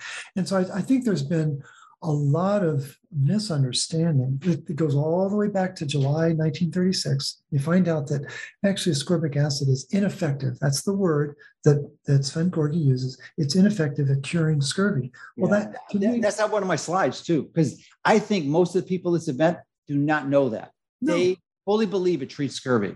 And it's not, it doesn't. And again, it, it was he was using Hungarian peppers, you know, which have they're very rich in vitamin C, complex, and I, somehow that that significant difference has been diffused and played down for you know some 90 years now. It's it's absolutely amazing to me. So, all right. So well, definitely, I'm thrilled, I'm thrilled, that you're going to be be uh, giving the uh, the audience a, a, dose of reality. Yeah, I don't know why. Maybe I was a carrot at the end of the thing, but they've got me at the absolute last speaker of the, of the last one. So I said, oh, "That's a fine, you know, yeah. no problem." But uh, I'm I'm going to say can't see if I can't get you into the uh, speaker. No, you're not. I'm going to try to twist your arm to get you in on, on Thursday before the event that night. Okay. No, no, Friday, Friday before the. I think it's Saturday, Sunday. I think I think it's Friday, Saturday, Friday, Friday, Saturday. Saturday. So it would be Thursday. Thursday, yeah, Thursday night. I'm gonna see if I can get you in there. All right. Well, yeah, I'm gonna twist her arm, Lior, because you well, need you need to be there because you need to connect with these guys. Paul Marik's gonna be there, Pierre Kory, Richard Fleming, and and uh, some other good people. Yeah, Nathan Goodrich, was this guy interviewed too. So um, anyway, so that's ideally, assuming you're not having a high oxalate diet, most people don't, but some do, uh, then you're going to want to take vitamin, uh, whole food vitamin C on a regular basis. And how much, what doses wise, what do you, what are you recommending? A few hundred milligrams? Yeah, well, actually, you know, good, great question. Depends on, on what the individual is dealing with. But um, the um, a good dosing would be four to 500 milligrams. I might I might double that. There have been situations where someone who is dealing with a, an acute situation, I might triple it, but you've got to do it in divided doses so they don't overwhelm their system. But uh, the thing is, the RDA, as you know, for um, whole food C is 60 milligrams, and the RDA for ascorbic acid is 1,000 milligrams. Well, when you start talking about you know 800 or 1000 milligrams of whole food vitamin c you're really um, shifting physiology. And again you got to think about that tyrosinase enzyme being yeah. the core. And that i think i think tyrosinase as an enzyme um, maybe second only to ceruloplasmin but tyrosinase as an enzyme is i think it's wildly misunderstood. And I think there's a connection between tyrosinase and ATP7A, critical copper pump, just as there is a relationship between ceruloplasmin and ATP7B. And I, I think there's there needs to be more understanding and research around that. That I think tyrosinase, by virtue of its color producing properties, has been under attack for a long time by, by virtue of the emphasis on ascorbic acid. Yeah, yeah, for sure. So guess how much vitamin C I take a day? Oh my gosh. Whole food. Whole food? yeah. Uh, um, a thousand? Very close, about 4,000. Uh, but you know how I've taken it? One pint of usually freshly picked acerola cherries. Yeah, you, that's right. You've mentioned that. Yeah. So I mean, each that's cherry has 80 milligrams. So that's unfair. That is I, just I split it up twice. A, you know, half of the pint in the morning, half of the pint in the afternoon. And do you are you going to sell that? Because I would buy that. yeah, fortunately, who wouldn't? You know, I got two giant 15 foot uh, Barbados cherry trees, which produce them, and and it's they kind of alternate. They pulse. So like you know, yep. half the time one's producing, the half the time there, but they produce literally from I think late April, early May, up until November, sometime in November. So six months out of the year, I'm getting cherries, fresh cherries. Oh, yeah, it's just like unbelievable. I feel so fortunate. But for those people who live in subtropical climates, it's called a Barbados cherry, yep. and most of the nurseries in your area will have them. And boy, you couldn't make a better investment. Uh, you know, really, get get as mature a tree as you can afford, and you can start harvesting things yourself. Oh, do they require much attending? No, no, no. The only t- the major tending is to go out and harvest them. thing about tr- fruit trees is it's, it's almost no maintenance. It's like maybe you got to prune a little bit, but that's it. Wow.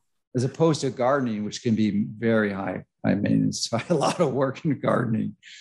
Well, I want I want you to know that um, when I when I knew that you were a keynote, I wasn't sure what the focus was, but um, I think my blood pressure has probably dropped 20 points knowing your stance on this. It's very very comforting to know that that there are some um, significantly important players like yourself who do understand this, and it's mm-hmm. just I think it's to me it, it, it became one of the points of of irrational debate over the last couple of years. It's like you, it was hard to even have a civil conversation about it, and I, I, I just find that troubling. That if if something is that um, polarizing, there's got to be more to the story, and people don't seem to appreciate that. Once it becomes an electric issue, it's like, wait a minute, let's back up and let's talk about it because it's it's so important to our physiology. Yeah, because the, the person who's putting this conference on, I mean, she basically sells most of the vitamin C that's used in IV infusions. Okay. So she is, she is totally conflicted and doesn't right. appreciate this perspective at all. So I'm I'm the I was able I was actually I met I met her in uh, like in June, and the, the conference the, the panels were full, but she pulled she changed things to allow me to come, come in and speak. But you know, I because I, I, I, want I because I wanted to give this point, you know, make this point because if people need to hear it and they need to understand it, and I did did explain it when the other guy that her one of her scientific advisors is Nathan uh, Goodrich, I think Nathan, Nathan Goodrich, I think is his name. Mm-hmm. Really good clinician out of Arizona and under really smart guy understands the stuff that you know, so we came to an agreement too. I mean, that, you know, he, you know, just what I shared earlier, that it's, you know, in high, because he, he uses in some patients 100, 200, 300 grams in one day, in one day. I can't imagine. To treat cancer, you know, so, the, you, you know, it's just huge. And it's a, it's a heroic measure for sure, but, you know, it's going to be a lot safer than, than chemo. Oh, oh, yeah again, you're you're flooding the body with hydrogen peroxide at that point. Yeah, that's going to overwhelm the. So when you use those high doses, do you think it's because of the impact on tyrosinase? Do you is there any therapeutic intervention you would add to that, like taking extra copper?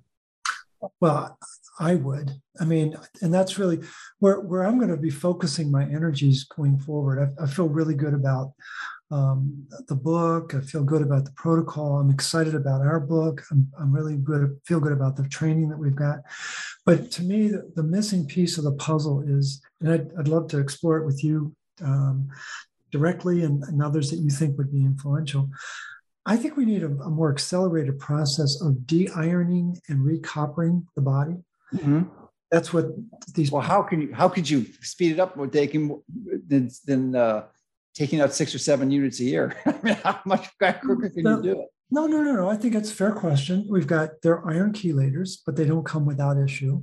Oh gosh. I, you know, is is copper something that can be infused? If we've been infusing iron for what a century or more, mm-hmm. isn't there some way to infuse copper? And if so, what what are the question? I would be nervous about that, but it, it may be a good idea. I don't even know that they make parenteral copper. They probably do. I just they do. It's usually it's usually built around uh, copper chloride.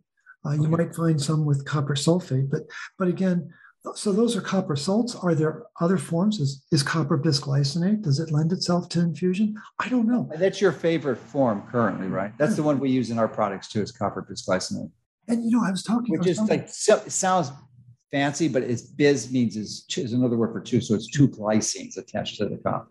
And I was talking with an executive at, at Albion about it, and I didn't know this, and maybe you do. Uh, forgive me if you, if you already do. But so when you're when you're talking about copper chloride or copper sulfate, it, copper's in a in a plus two form, just the way it's designed.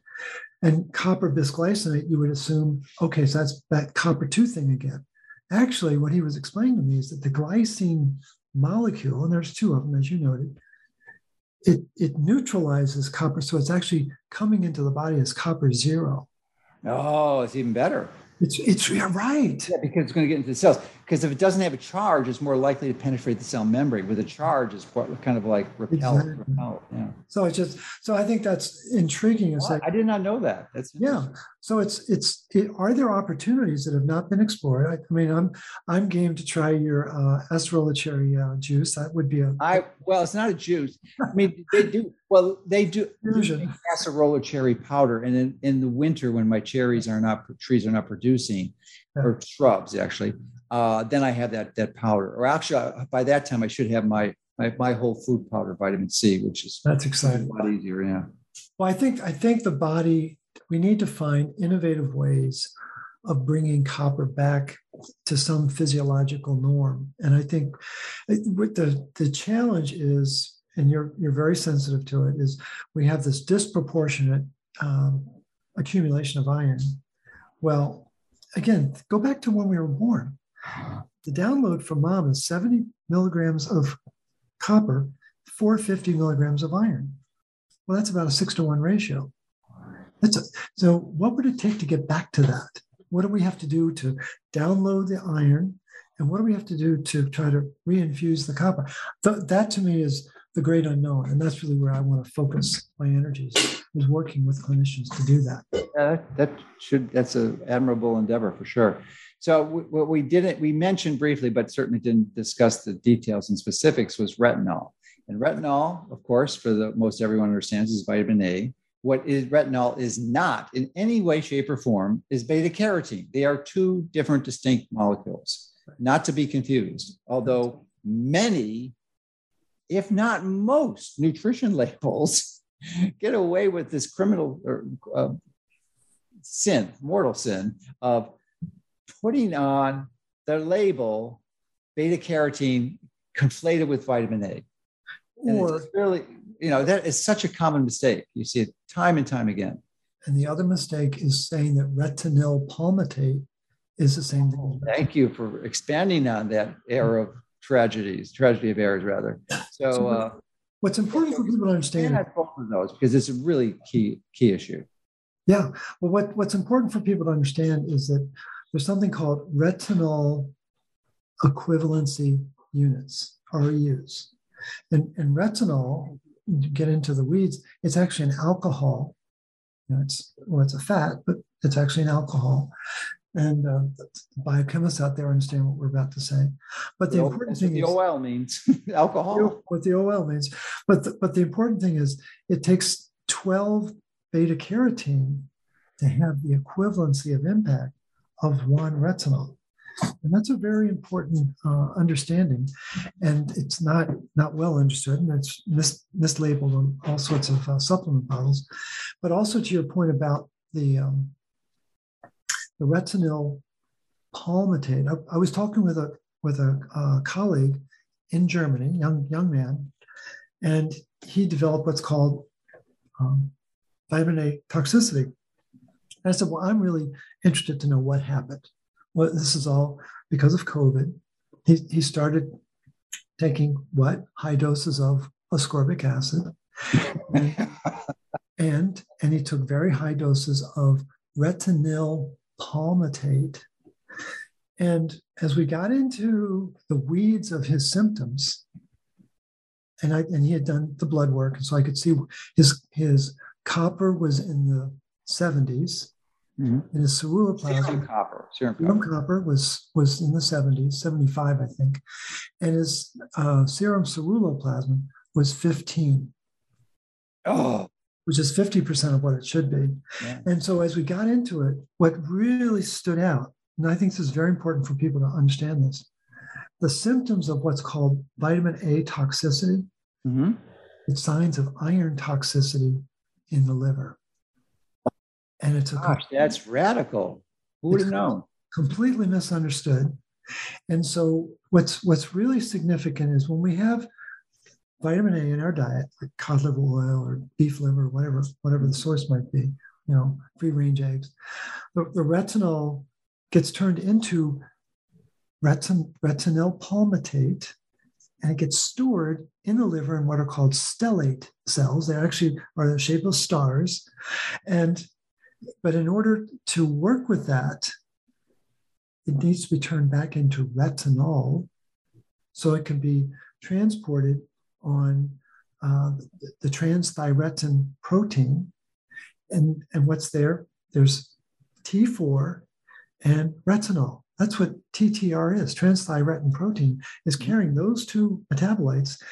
And, and if the retinol is not there, TTR without retinol is not a, is not your friend. It's very um, you talk about the terrible triad. Mm-hmm. Uh, it's another another component of, of destruction.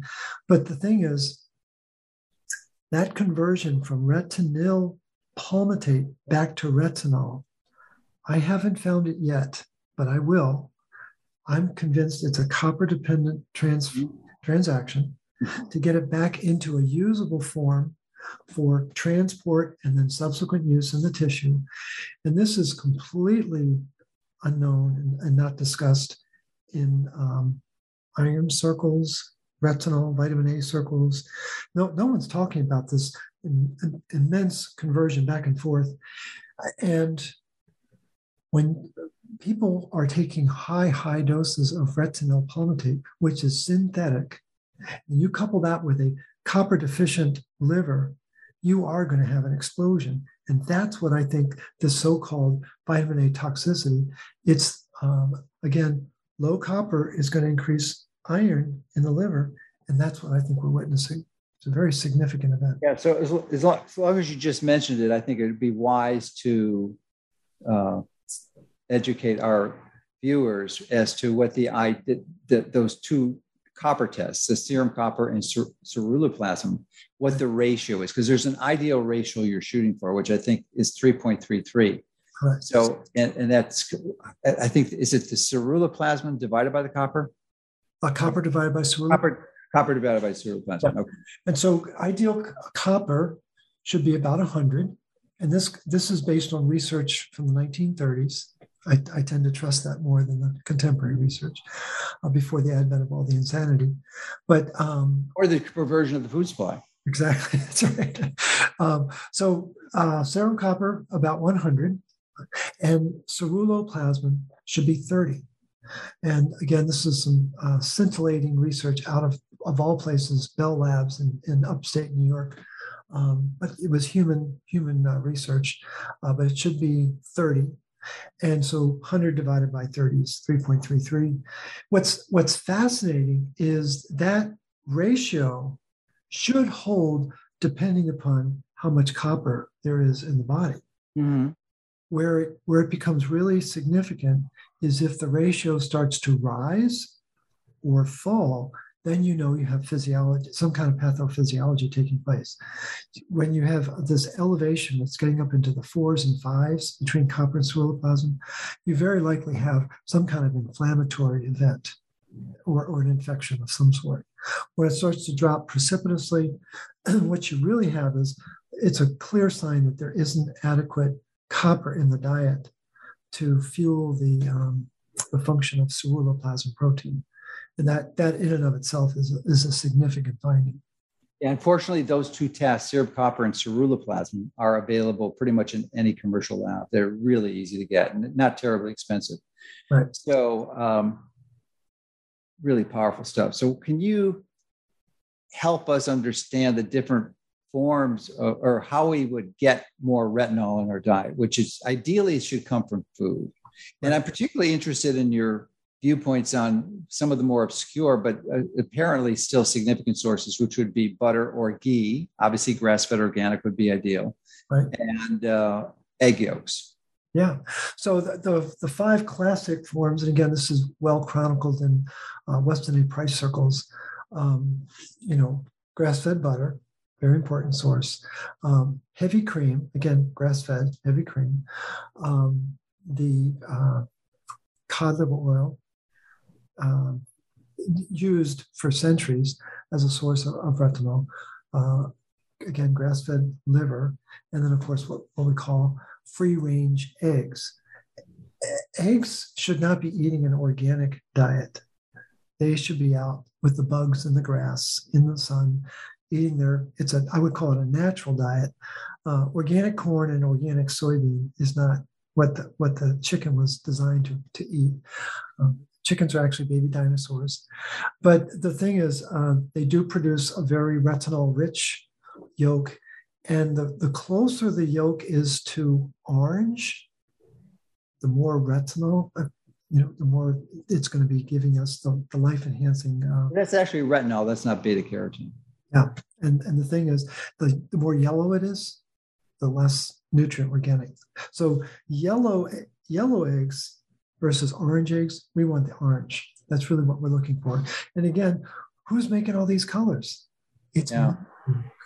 but the, the challenge with this though is there's a high linoleic acid level, relatively high. I mean, even if you're having four eggs, you're still getting about two to three grams of linoleic acid because almost all the eggs, this is including the eggs that are say organic, free range, free pasture, not pasteurized, pastured eggs, uh, 99% of the chickens are fed organically, are fed high grains, and the grains are loaded with linoleic acid. That's right. It, it is, it, it, you almost have to feed the chickens yourself if you're going to get them. That's what I do. I don't give them any.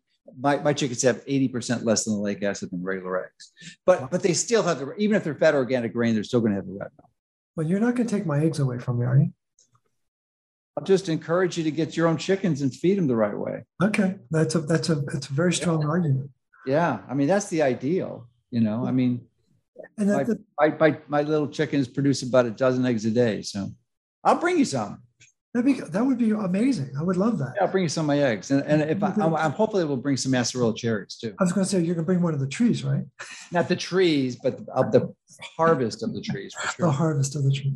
Yeah, no, I always travel with my cherries. You know, the, I think it's the hard part of this conversation is that basically what we're concluding is we do have to grow our own food now. Well, it's ideal. Yeah. yeah. I mean, it's there's so many, so many um, switchbacks in the food processing industry now. It's like, and again, that's hard. You know, I'm a I'm an urban cowboy. I didn't I didn't grow up on a farm. You know, my wife, Dr. Liz, she loves. You know, she grew up on a 800 acre farm. She knows what this is all about. Big, big, big. But it's it's like, where where are you going to find that kind of acreage? Where are you going to find where? Who has the time? You don't need 800 acres. That's for sure. No, of course. But but who has the time to work the land, but but have the impact in society? That's the issue, right? Yeah that's the challenge. So but, you know the thing the easy thing is to have fruit trees. Yes because it, you do have the time you uh, it, and the only time investment is really to go out there and harvest the fruit. So you know that would be the key thing. And chickens are pretty they're pretty low tech. Yeah and i like it because you know this whole thing with the great reset that appears to be imminent and you know food shortages and supply commodity or supply chain Right. challenges. So it's going to make food access somewhat challenging. So it'd be a really good resource to have to have enough food for your chickens and to be able to produce the eggs. And it's a really good bar- tool for yourself, but also to barter for anything you might need in the great reset that's coming. That's true. That's very true. Absolutely. Uh, I mean, these we're we're going into uncharted waters. We don't really know what the. Uh, Oh gosh, yes. Who knows what's coming down the road compared to what we had the last two years? and the, and the significance of that is that when we when we have this uncertainty, we have stress. So what's stress going to do? It's going to burn through minerals, and who's going to take it on the chin? Magnesium and copper. And I, what I think is amazing about your your routine of taking out microdoses of iron and you're putting back in significant amounts of, of magnesium chloride, that's genius because you're able to metabolize stress in a completely different way mm-hmm. When, you, when your magnesium level is where it's supposed to be and your iron isn't running on overdrive. Because that's when people get anxious. That's when they get hyperbolic. They, they go into hypoxia. It's like all of this um, these reactions that i think started a couple years ago are directly a result of an emotion called fear and fear just drives iron uh, into our tissue. So it's absolutely amazing what it does Yeah, Yeah. so I was thinking about uh, the amount of iron I'm removing every week, which is 60 cc's, which is about 25 milligrams of iron. Yeah. So every week I'm pushing back the clock one month, right? Because normally you're going to accumulate 25 milligrams, so about 25, 25, 30. And, and I think your your goal was to live what 130? 30 is rational. You know, it may be extend beyond that. Uh, but right now, the technology does not ex- exist to go to 130. I think that's beginning to emerge. Yep. But who knows? I mean, 30 years, that, that's a lot of technology, technological advance, unless they they great reset us back to the Stone Age, which is a possibility. Who knows?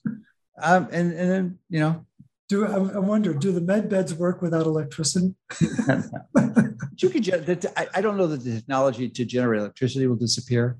That would have to be a pretty Yeah. bad reset. Uh, but who knows? You know, And I think that's going to their their their intent their implementation is going to have some pretty significant unintended consequences that they have no idea what's going to happen. They could be pretty pretty severe. And while we're talking about retinol and we're talking about energy, it's probably important for people to know, and this is a, a very nuanced uh, subject that was um, profiled by Dr. Hammerling, Hammerling, uh, 2016, where he's talking about retinol as a key component of the movement of electrons from complex three to complex four. And the electron actually rides the back of the retinol uh, structure. And it's like, that alone is mind blowing to think about that if retinol is not in our diet, then it's not in our electron transport chain, then it's not able to support the optimal generation of energy. That, that, that to think of, of retinol in a sense of as a um, energy focused nutrient, it's, it's very unusual because most of it's around immune system or vision. But it's so important, as you mentioned, is for ceruloplasmin. oh, So absolutely. without it, you're not really going to make it, and you're that ratio is going to be all distorted. So, uh, okay. and, and isn't ceruloplasmin like one of the biggest proteins in your body? I thought it was. Yeah, 1,066 amino acids. That's huge. There, there are a couple that are bigger, but it's it is a beast. I think what makes it unique is in its original format, uh, back in the 40s, uh, it had eight copper atoms, and it was that way for 30 years. And then suddenly it had seven, and then was that way for another 30 years. And now the current ceruloplasmin protein has six copper atoms. And my question to any Oh, is is are these what they think it has, or this is documented objective reality that, documented, absolutely doc- Really? So it's decreased by two copper atoms? It was documented in 40. Holy moly! That's thirty- shocking. Yeah, and and no no contemporary copper uh, researcher can explain to me what happened. Gosh. So think of think of a car that's a V8, and you take two cylinders out, so it's a V6. Analogy. Well, V6, it's still a good car. Yeah. Doesn't have the same power, We say turbocharged. right? So, so the yeah, right. So the thing is, um, we're pretty much running on V6 site, uh, ceruloplasmin, and that's a different beast than our ancestors. And and it's like it's hard to imagine the difference, but it's hard to imagine how did they create the difference. Uh, it's an it's a great unknown. Wow. Wow. So I mean that's the key. Uh, and a big part. I mean, what you've just described over the this entire interview is is something that I don't know. What's your best guess? My guess is less than five percent of clinicians understand it. Maybe even less than one percent. I'd put it closer to one to two percent. Yeah, uh, yeah, it's definitely so. It's under five percent, but you know, it's it's even more extreme. Right. Probably there are are less physicians that are metabolically no, maybe less physicians, more physicians are metabolically fit than understand this. right. 14 out of 15 as opposed to like 17 out of 18. And you know, one of the um, one of the issues that we've not had a chance to talk about was where we put a lot of emphasis on mitochondria. Well, and I know you you are well versed in the microbiome, but there's there's clearly a relationship between the microbiome and micro, mitochondria because because it's all bacteria. And the thing is, I think more emphasis needs to be placed on the, the microbiome and how we can support that. Uh, and there are there are products that are emerging that are, I think, uh, going to be very important, particularly ones that are able to produce mannose as a as a byproduct of their of their uh, design. And I think it's it's an area that when you think about like neurodegeneration, it's actually the the breakdown of the microbiome that then rides up the um, uh, vagal nerve.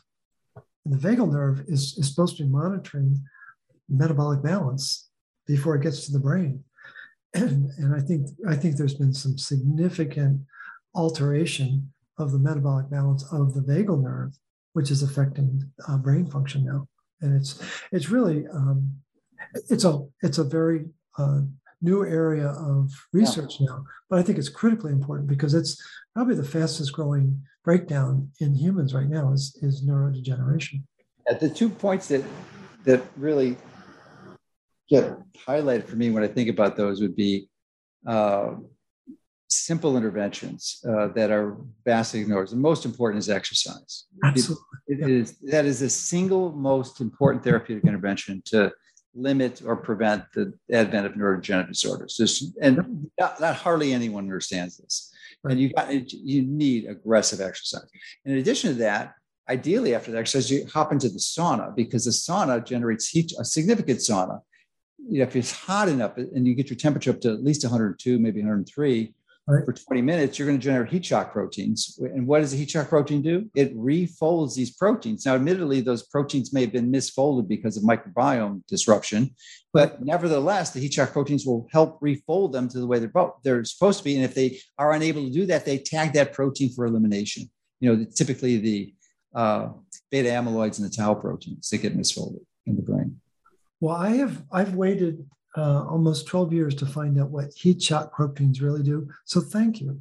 You didn't know that? Yeah. No, I didn't. I, oh, everyone tells you about heat shock proteins. Yeah, there's and it's not just one. There's there's dozens of. Them. Oh my gosh, yeah. Yeah, yeah. So, but that's their primary function, and it's really, really important. And you know, a lot, a lot of biohackers think about cold thermogenesis and dumping in the pool, right? But I mean, yeah, sure, you get some benefits, maybe increasing your dopamine, but it pales in comparison to the benefit of, of sauna therapy, That's which is well documented. And there, I can talk about sauna therapy for hours. But the but the big benefit is, you know, is to get up and, and you don't do it every day. I do it ideally it's like every other day is an ideal dose, like three, three and a half times a week. Like, but my schedule is such that I can only do it three days a week. But uh, if because I have certain things I can't combine sauna with. Well, sure. Yeah. But it, it's a powerful intervention. It'll also help you detox. And if you integrate it with the right type of light therapy, you can actually do something called photobiomodulation, which is another intervention to prevent yes. neurodegeneration because the near infrared light, not far infrared, near infrared light penetrates the skull really easily. And the reason why the near infrared is so important is that complex four is blue, it absorbs red light. The red light allows for the, the completion of the uh, function in the, in the complex, but it stops the impact that nitric oxide has to disrupt the function of complex 4. So red light and complex. All right. So I couldn't agree more. But but there's I'm going to drop another uh, piece of information that you probably didn't know because you've been so darn busy researching this. But the near infrared near infrared light also does one other magnificent thing that was only discovered about two years ago, and hardly anyone knows. I suspect you missed it because because of your focus, but it actually goes into the mitochondria, yeah. and it causes it to generate melatonin.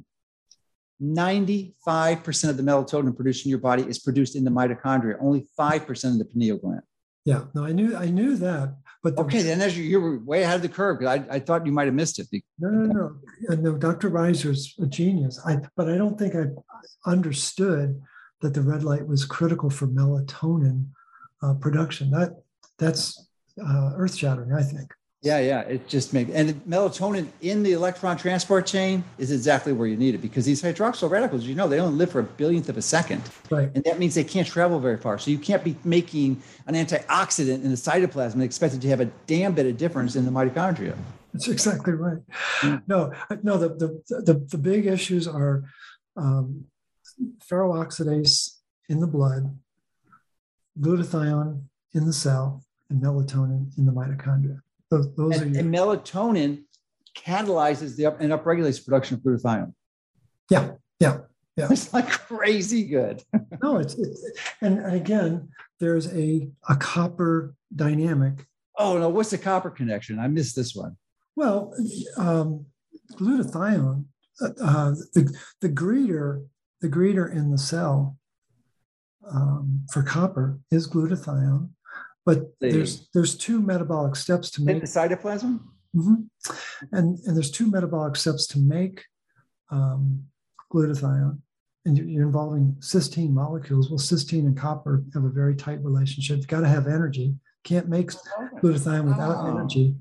And melatonin is um, you're you're you're relying on a copper dependent enzyme to flip serotonin into melatonin. And so it's it's a it's a beast of a the, the melatonin molecule is amazing in terms of its strength and impact. And again, the fact that it's being made inside the mitochondria, which is copper rich, I think is very, very significant. So I did not know about that connection. That's great. Another reason to make sure your copper is up. Yeah, absolutely. Yeah. Yeah. So, and we're talking about copper doses. Usually, it's a few milligrams, and we, there are others out there who are in this field who are not as well researched and studied as you who are promoting much higher doses, like even 100 milligrams of copper a day, right. which you and I both disagree with. So why don't you talk about doses? Well, I, I, again, when you get into the research, they're, they're typically working with maybe t- for recovery purposes, three or four milligrams, and the upper tolerable limit is identified as 10 at NIH. Again, I think the um, the folks who are going higher doses, in large part, they're using a lot of transdermal uh, application. And again, the, the point that swallowing I've copper sulfate, right, and, and, swallowing some. The point that I've made to to uh, the, the, principals in that whole movement is let's start measuring your excretion of copper.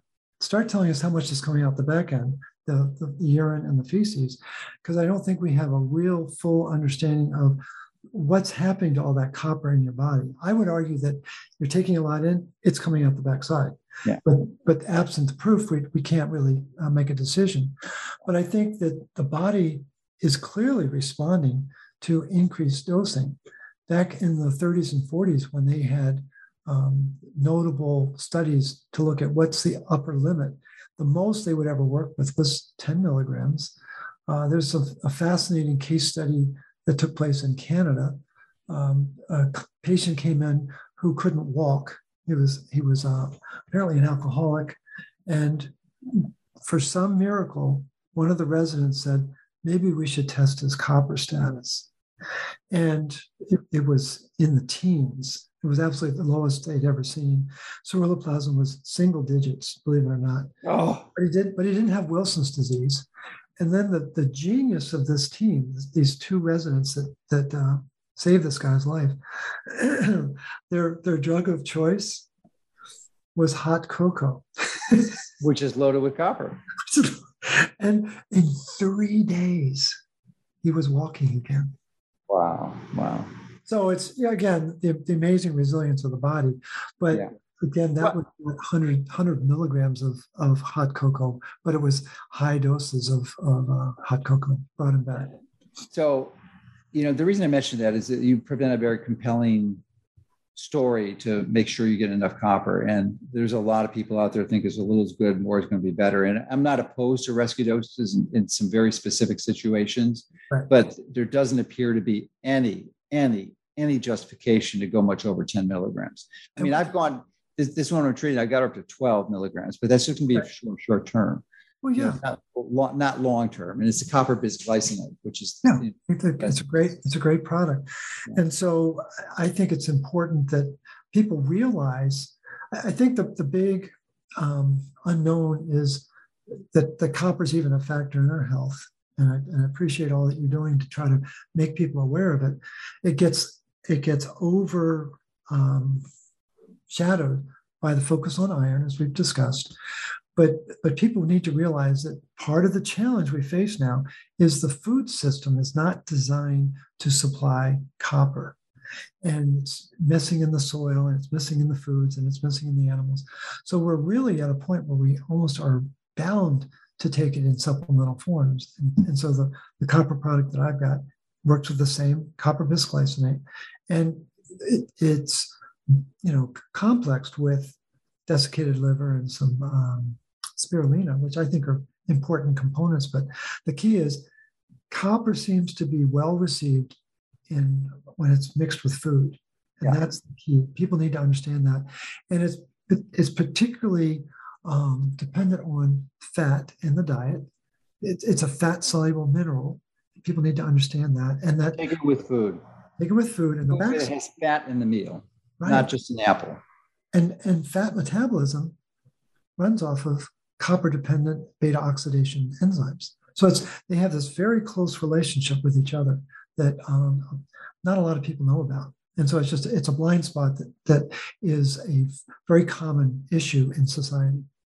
So just to highlight this, most people would benefit from copper supplements, supplementation, but along the lines of the encouragement for people to ha- create their own food, especially fruit trees, which are relatively low maintenance, uh, you can add copper to the plants. Yes. So right. Right. Copper sulfate is usually what you can buy. It's inexpensive, available just about anywhere, and you know it's only going to cost you a few dollars a year to, to. Typically, the best way is a foliar spray to spray it on the leaves and the underside of the leaves and you can do that a few times a year. And I spray my acerola cherry trees a few times a year, and my blueberries and mm-hmm. my avocados and you know everything else. So they're all copper supplements. So guess how much copper I take as a supplement? How many uh, milligrams? I'm going to guess around six milligrams. Nope, nope. zero. I do not take copper supplements. Oh, wow. Okay. I don't, I don't need it. Well, you're no with with the infusion of, of the vitamin C that you're getting, you probably don't. That's because it's into. I got. I'm taking like two to four grams of the whole food vitamin C in my, which has been sprayed with copper sulfate. Right. Well, and again, you want to make sure that the soil is getting that copper sulfate too. That's right. but it, but it will. It, the the best application is through the leaves. You know, that's my understanding. Okay. Yeah, so you're going to really foliar application. You can put it into soil. There's a lot of dependencies on soil, but you'll get it into the plant if you put it in the leaves. You got to be careful of the time. You don't want to put it on it's really hot because the yeah, but not too cold because the leaf the pores have to be open. It gets too hot, the, the pores close because they don't want to lose water. So there's a timing issue too. But if you're if you're familiar with foliar application, you just want to add some copper sulfate. Yeah, and I've read that that the uh, microbes are really um, they really look forward to getting the copper in the soil. Yeah, yeah, there's no question. You can use them both. You can use them both. Yeah, that's right. No so, copper at all. That's that's well, that, it makes sense in light of your dietary focus. That makes perfect. Yeah, sense. and I don't take any vitamin A. I just get I get all mine from my food. No, I don't take any vitamin A. Most people are going to benefit from some vitamin A, but I, I take so much butter. I have like four, not ghee. I have ghee, like four ounces of ghee a day. No uh, cod liver oil for you. That's amazing. No cod liver. I don't need it. Okay. I don't need it. No. That's awesome. That's no. that, that's a, that's actually very exciting. Yeah. So you can do it. You know, the goal is to get to that point. You got to be kind of OCD and obsessive compulsive, but you don't. Ideally, you should get it from your food, food. But our food supply is so perverted and bastardized that it's not there, and you have to right really grow your own for the most part, or obtain it from someone who's doing these techniques, so that you can get it through your food. Yeah, and it, and if you're going to do it, if you can't, if you're not going to grow it on your own, and you're you're relying on farmers markets, then you need to have meaningful conversations with the farmers to say, or visit their farm because most of those are not farmers. That what they do is they go to the same people who sell it to the grocery stores and they put it on the farmers market. right, Make You you need to find it. how it's being how how the soils and the plants. Yeah, are. visit them. it's really critical. Yeah so, anything else you'd like to? I mean, I didn't know we'd talk about the whole time on this, but it worked out really good. This is a good primer. You know, this is going to be solid, and people, it'll help a lot of people. No, I'm, It's I'm such, such a confusing topic, and the de- details are not known that well at all. Uh, and it's, I believe it's really crucial to integrate into your lifestyle if you want to get some health and, and, and if you're battling some mysterious illness, because there's no question, there is just no doubt in my mind. It's this bioavailable copper leading to optimized utilization of iron is going to be playing a significant role in whatever illness you're contending with. again, the, the, the whole issue is um, making sure people understand that that we need to be able, be able, be able to make more energy so our immune system can think. And again, the, the focus of conventional medicine has been let's let's attack the enemy. It's like I, I get that, but but not not enough has been placed on what do we do to strengthen the host, the host energy system, especially from a from an immune standpoint. And the, the immune system needs energy and intelligence, and that's running on the backbone of, of copper. I mean, during COVID, I found 52 articles that clearly documented and proved that copper was instrumental in regulating the immune function. It's like not a lot of people talk about that. And so it's just, it's a whole uh, aspect of, of physiology that has, has been kind of pushed aside um, because of other interests and what have you. But I think as people begin to realize on this energy side, the impact that it has, not just in terms of how we feel, but in terms of our response to whatever threat might be out there. I think it's it's essential to understand that. And your point about it's a lifestyle issue. That's really what this is. This isn't, a, oh, I'm going to take some supplements and be fine. Mm, no, no. A shift in your thinking about how you're going to live your life, how you're going to have access to food, what you're going to do to prepare it, things like that. Yeah.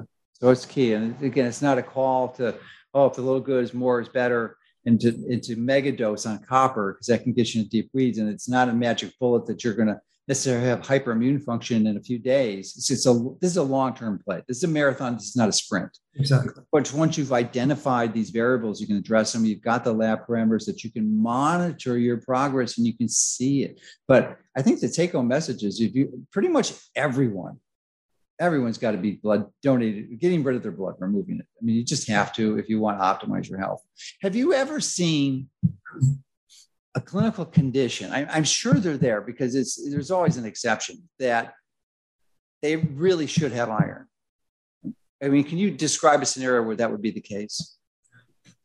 Um, no, it's a, it's a fair question. Uh, one of my students in uh, Los Angeles um, had severe blood loss, menstrual blood loss, for um, probably about eight, uh, seven or eight years, and but she was she was totally on board with um, this conversation that we're having. She was philosophically, emotionally, and physically devoted to it. And but her her hemoglobin got down to three. And so for folks, Slowly, because if it went acutely, she'd be dead. yeah, exactly. So people need to know that um, hemoglobin can, can go down to 10. That's not a big deal. It really isn't. You know, getting below 12 is is not the not the crisis that it's being made out to be. Right. But but between 10 and 5, believe it or not, and I think you know this, but for, for the audience, between 5 and 10, that loss of hemoglobin is corrected by heart function, by the pumping action of the heart. And the heart will make up for the lack of hemoglobin down to a hemoglobin of 5. Again, as you say, it's a gradual process. When you start to get below 5, you've you're now changing the whole uh, dynamic and parameter of, of the body. And when she presented to the hospital with a hemoglobin of three, um, it was it was against her desire, but she yielded to the um, physician that she was working with, and she did get a blood transfusion, not an iron transfusion. And that seemed yeah. to be all that she needed to then get it back. And now she's back up into, I think she's over 10 now. I think she may be between 10 and 12. I would not have given her an iron supplement. I would have given her transfusion too. That's, geez. Right. And so, so that's that's only an N of one uh, that I'm personally aware of. Um, I think the idea of as as it's called iron deficiency anemia, I think it's a misnomer. I really think it's copper deficiency anemia. And given that iron's the most significant mineral on the planet, you know, 20, what is it, 26% of the Earth's composition is iron. And I think it's it's a, uh, a dysfunction of iron. It's not a deficiency of iron. And so I think I would encourage the, the listeners and the practitioners in the audience that take aggressive action around building up bioavailable copper before you start to turn to iron. Iron is, um, it's just, it has too many downsides. Prescription for disaster. and, and, again, it's this back to the, the, the terrible triad. The relationship that iron has with the linoleic acid, the relationship that iron has to these uh, sugars that are in our diet, the excess sugars, you know, not, not trying to criticize carbs, it's just too much simple sugars.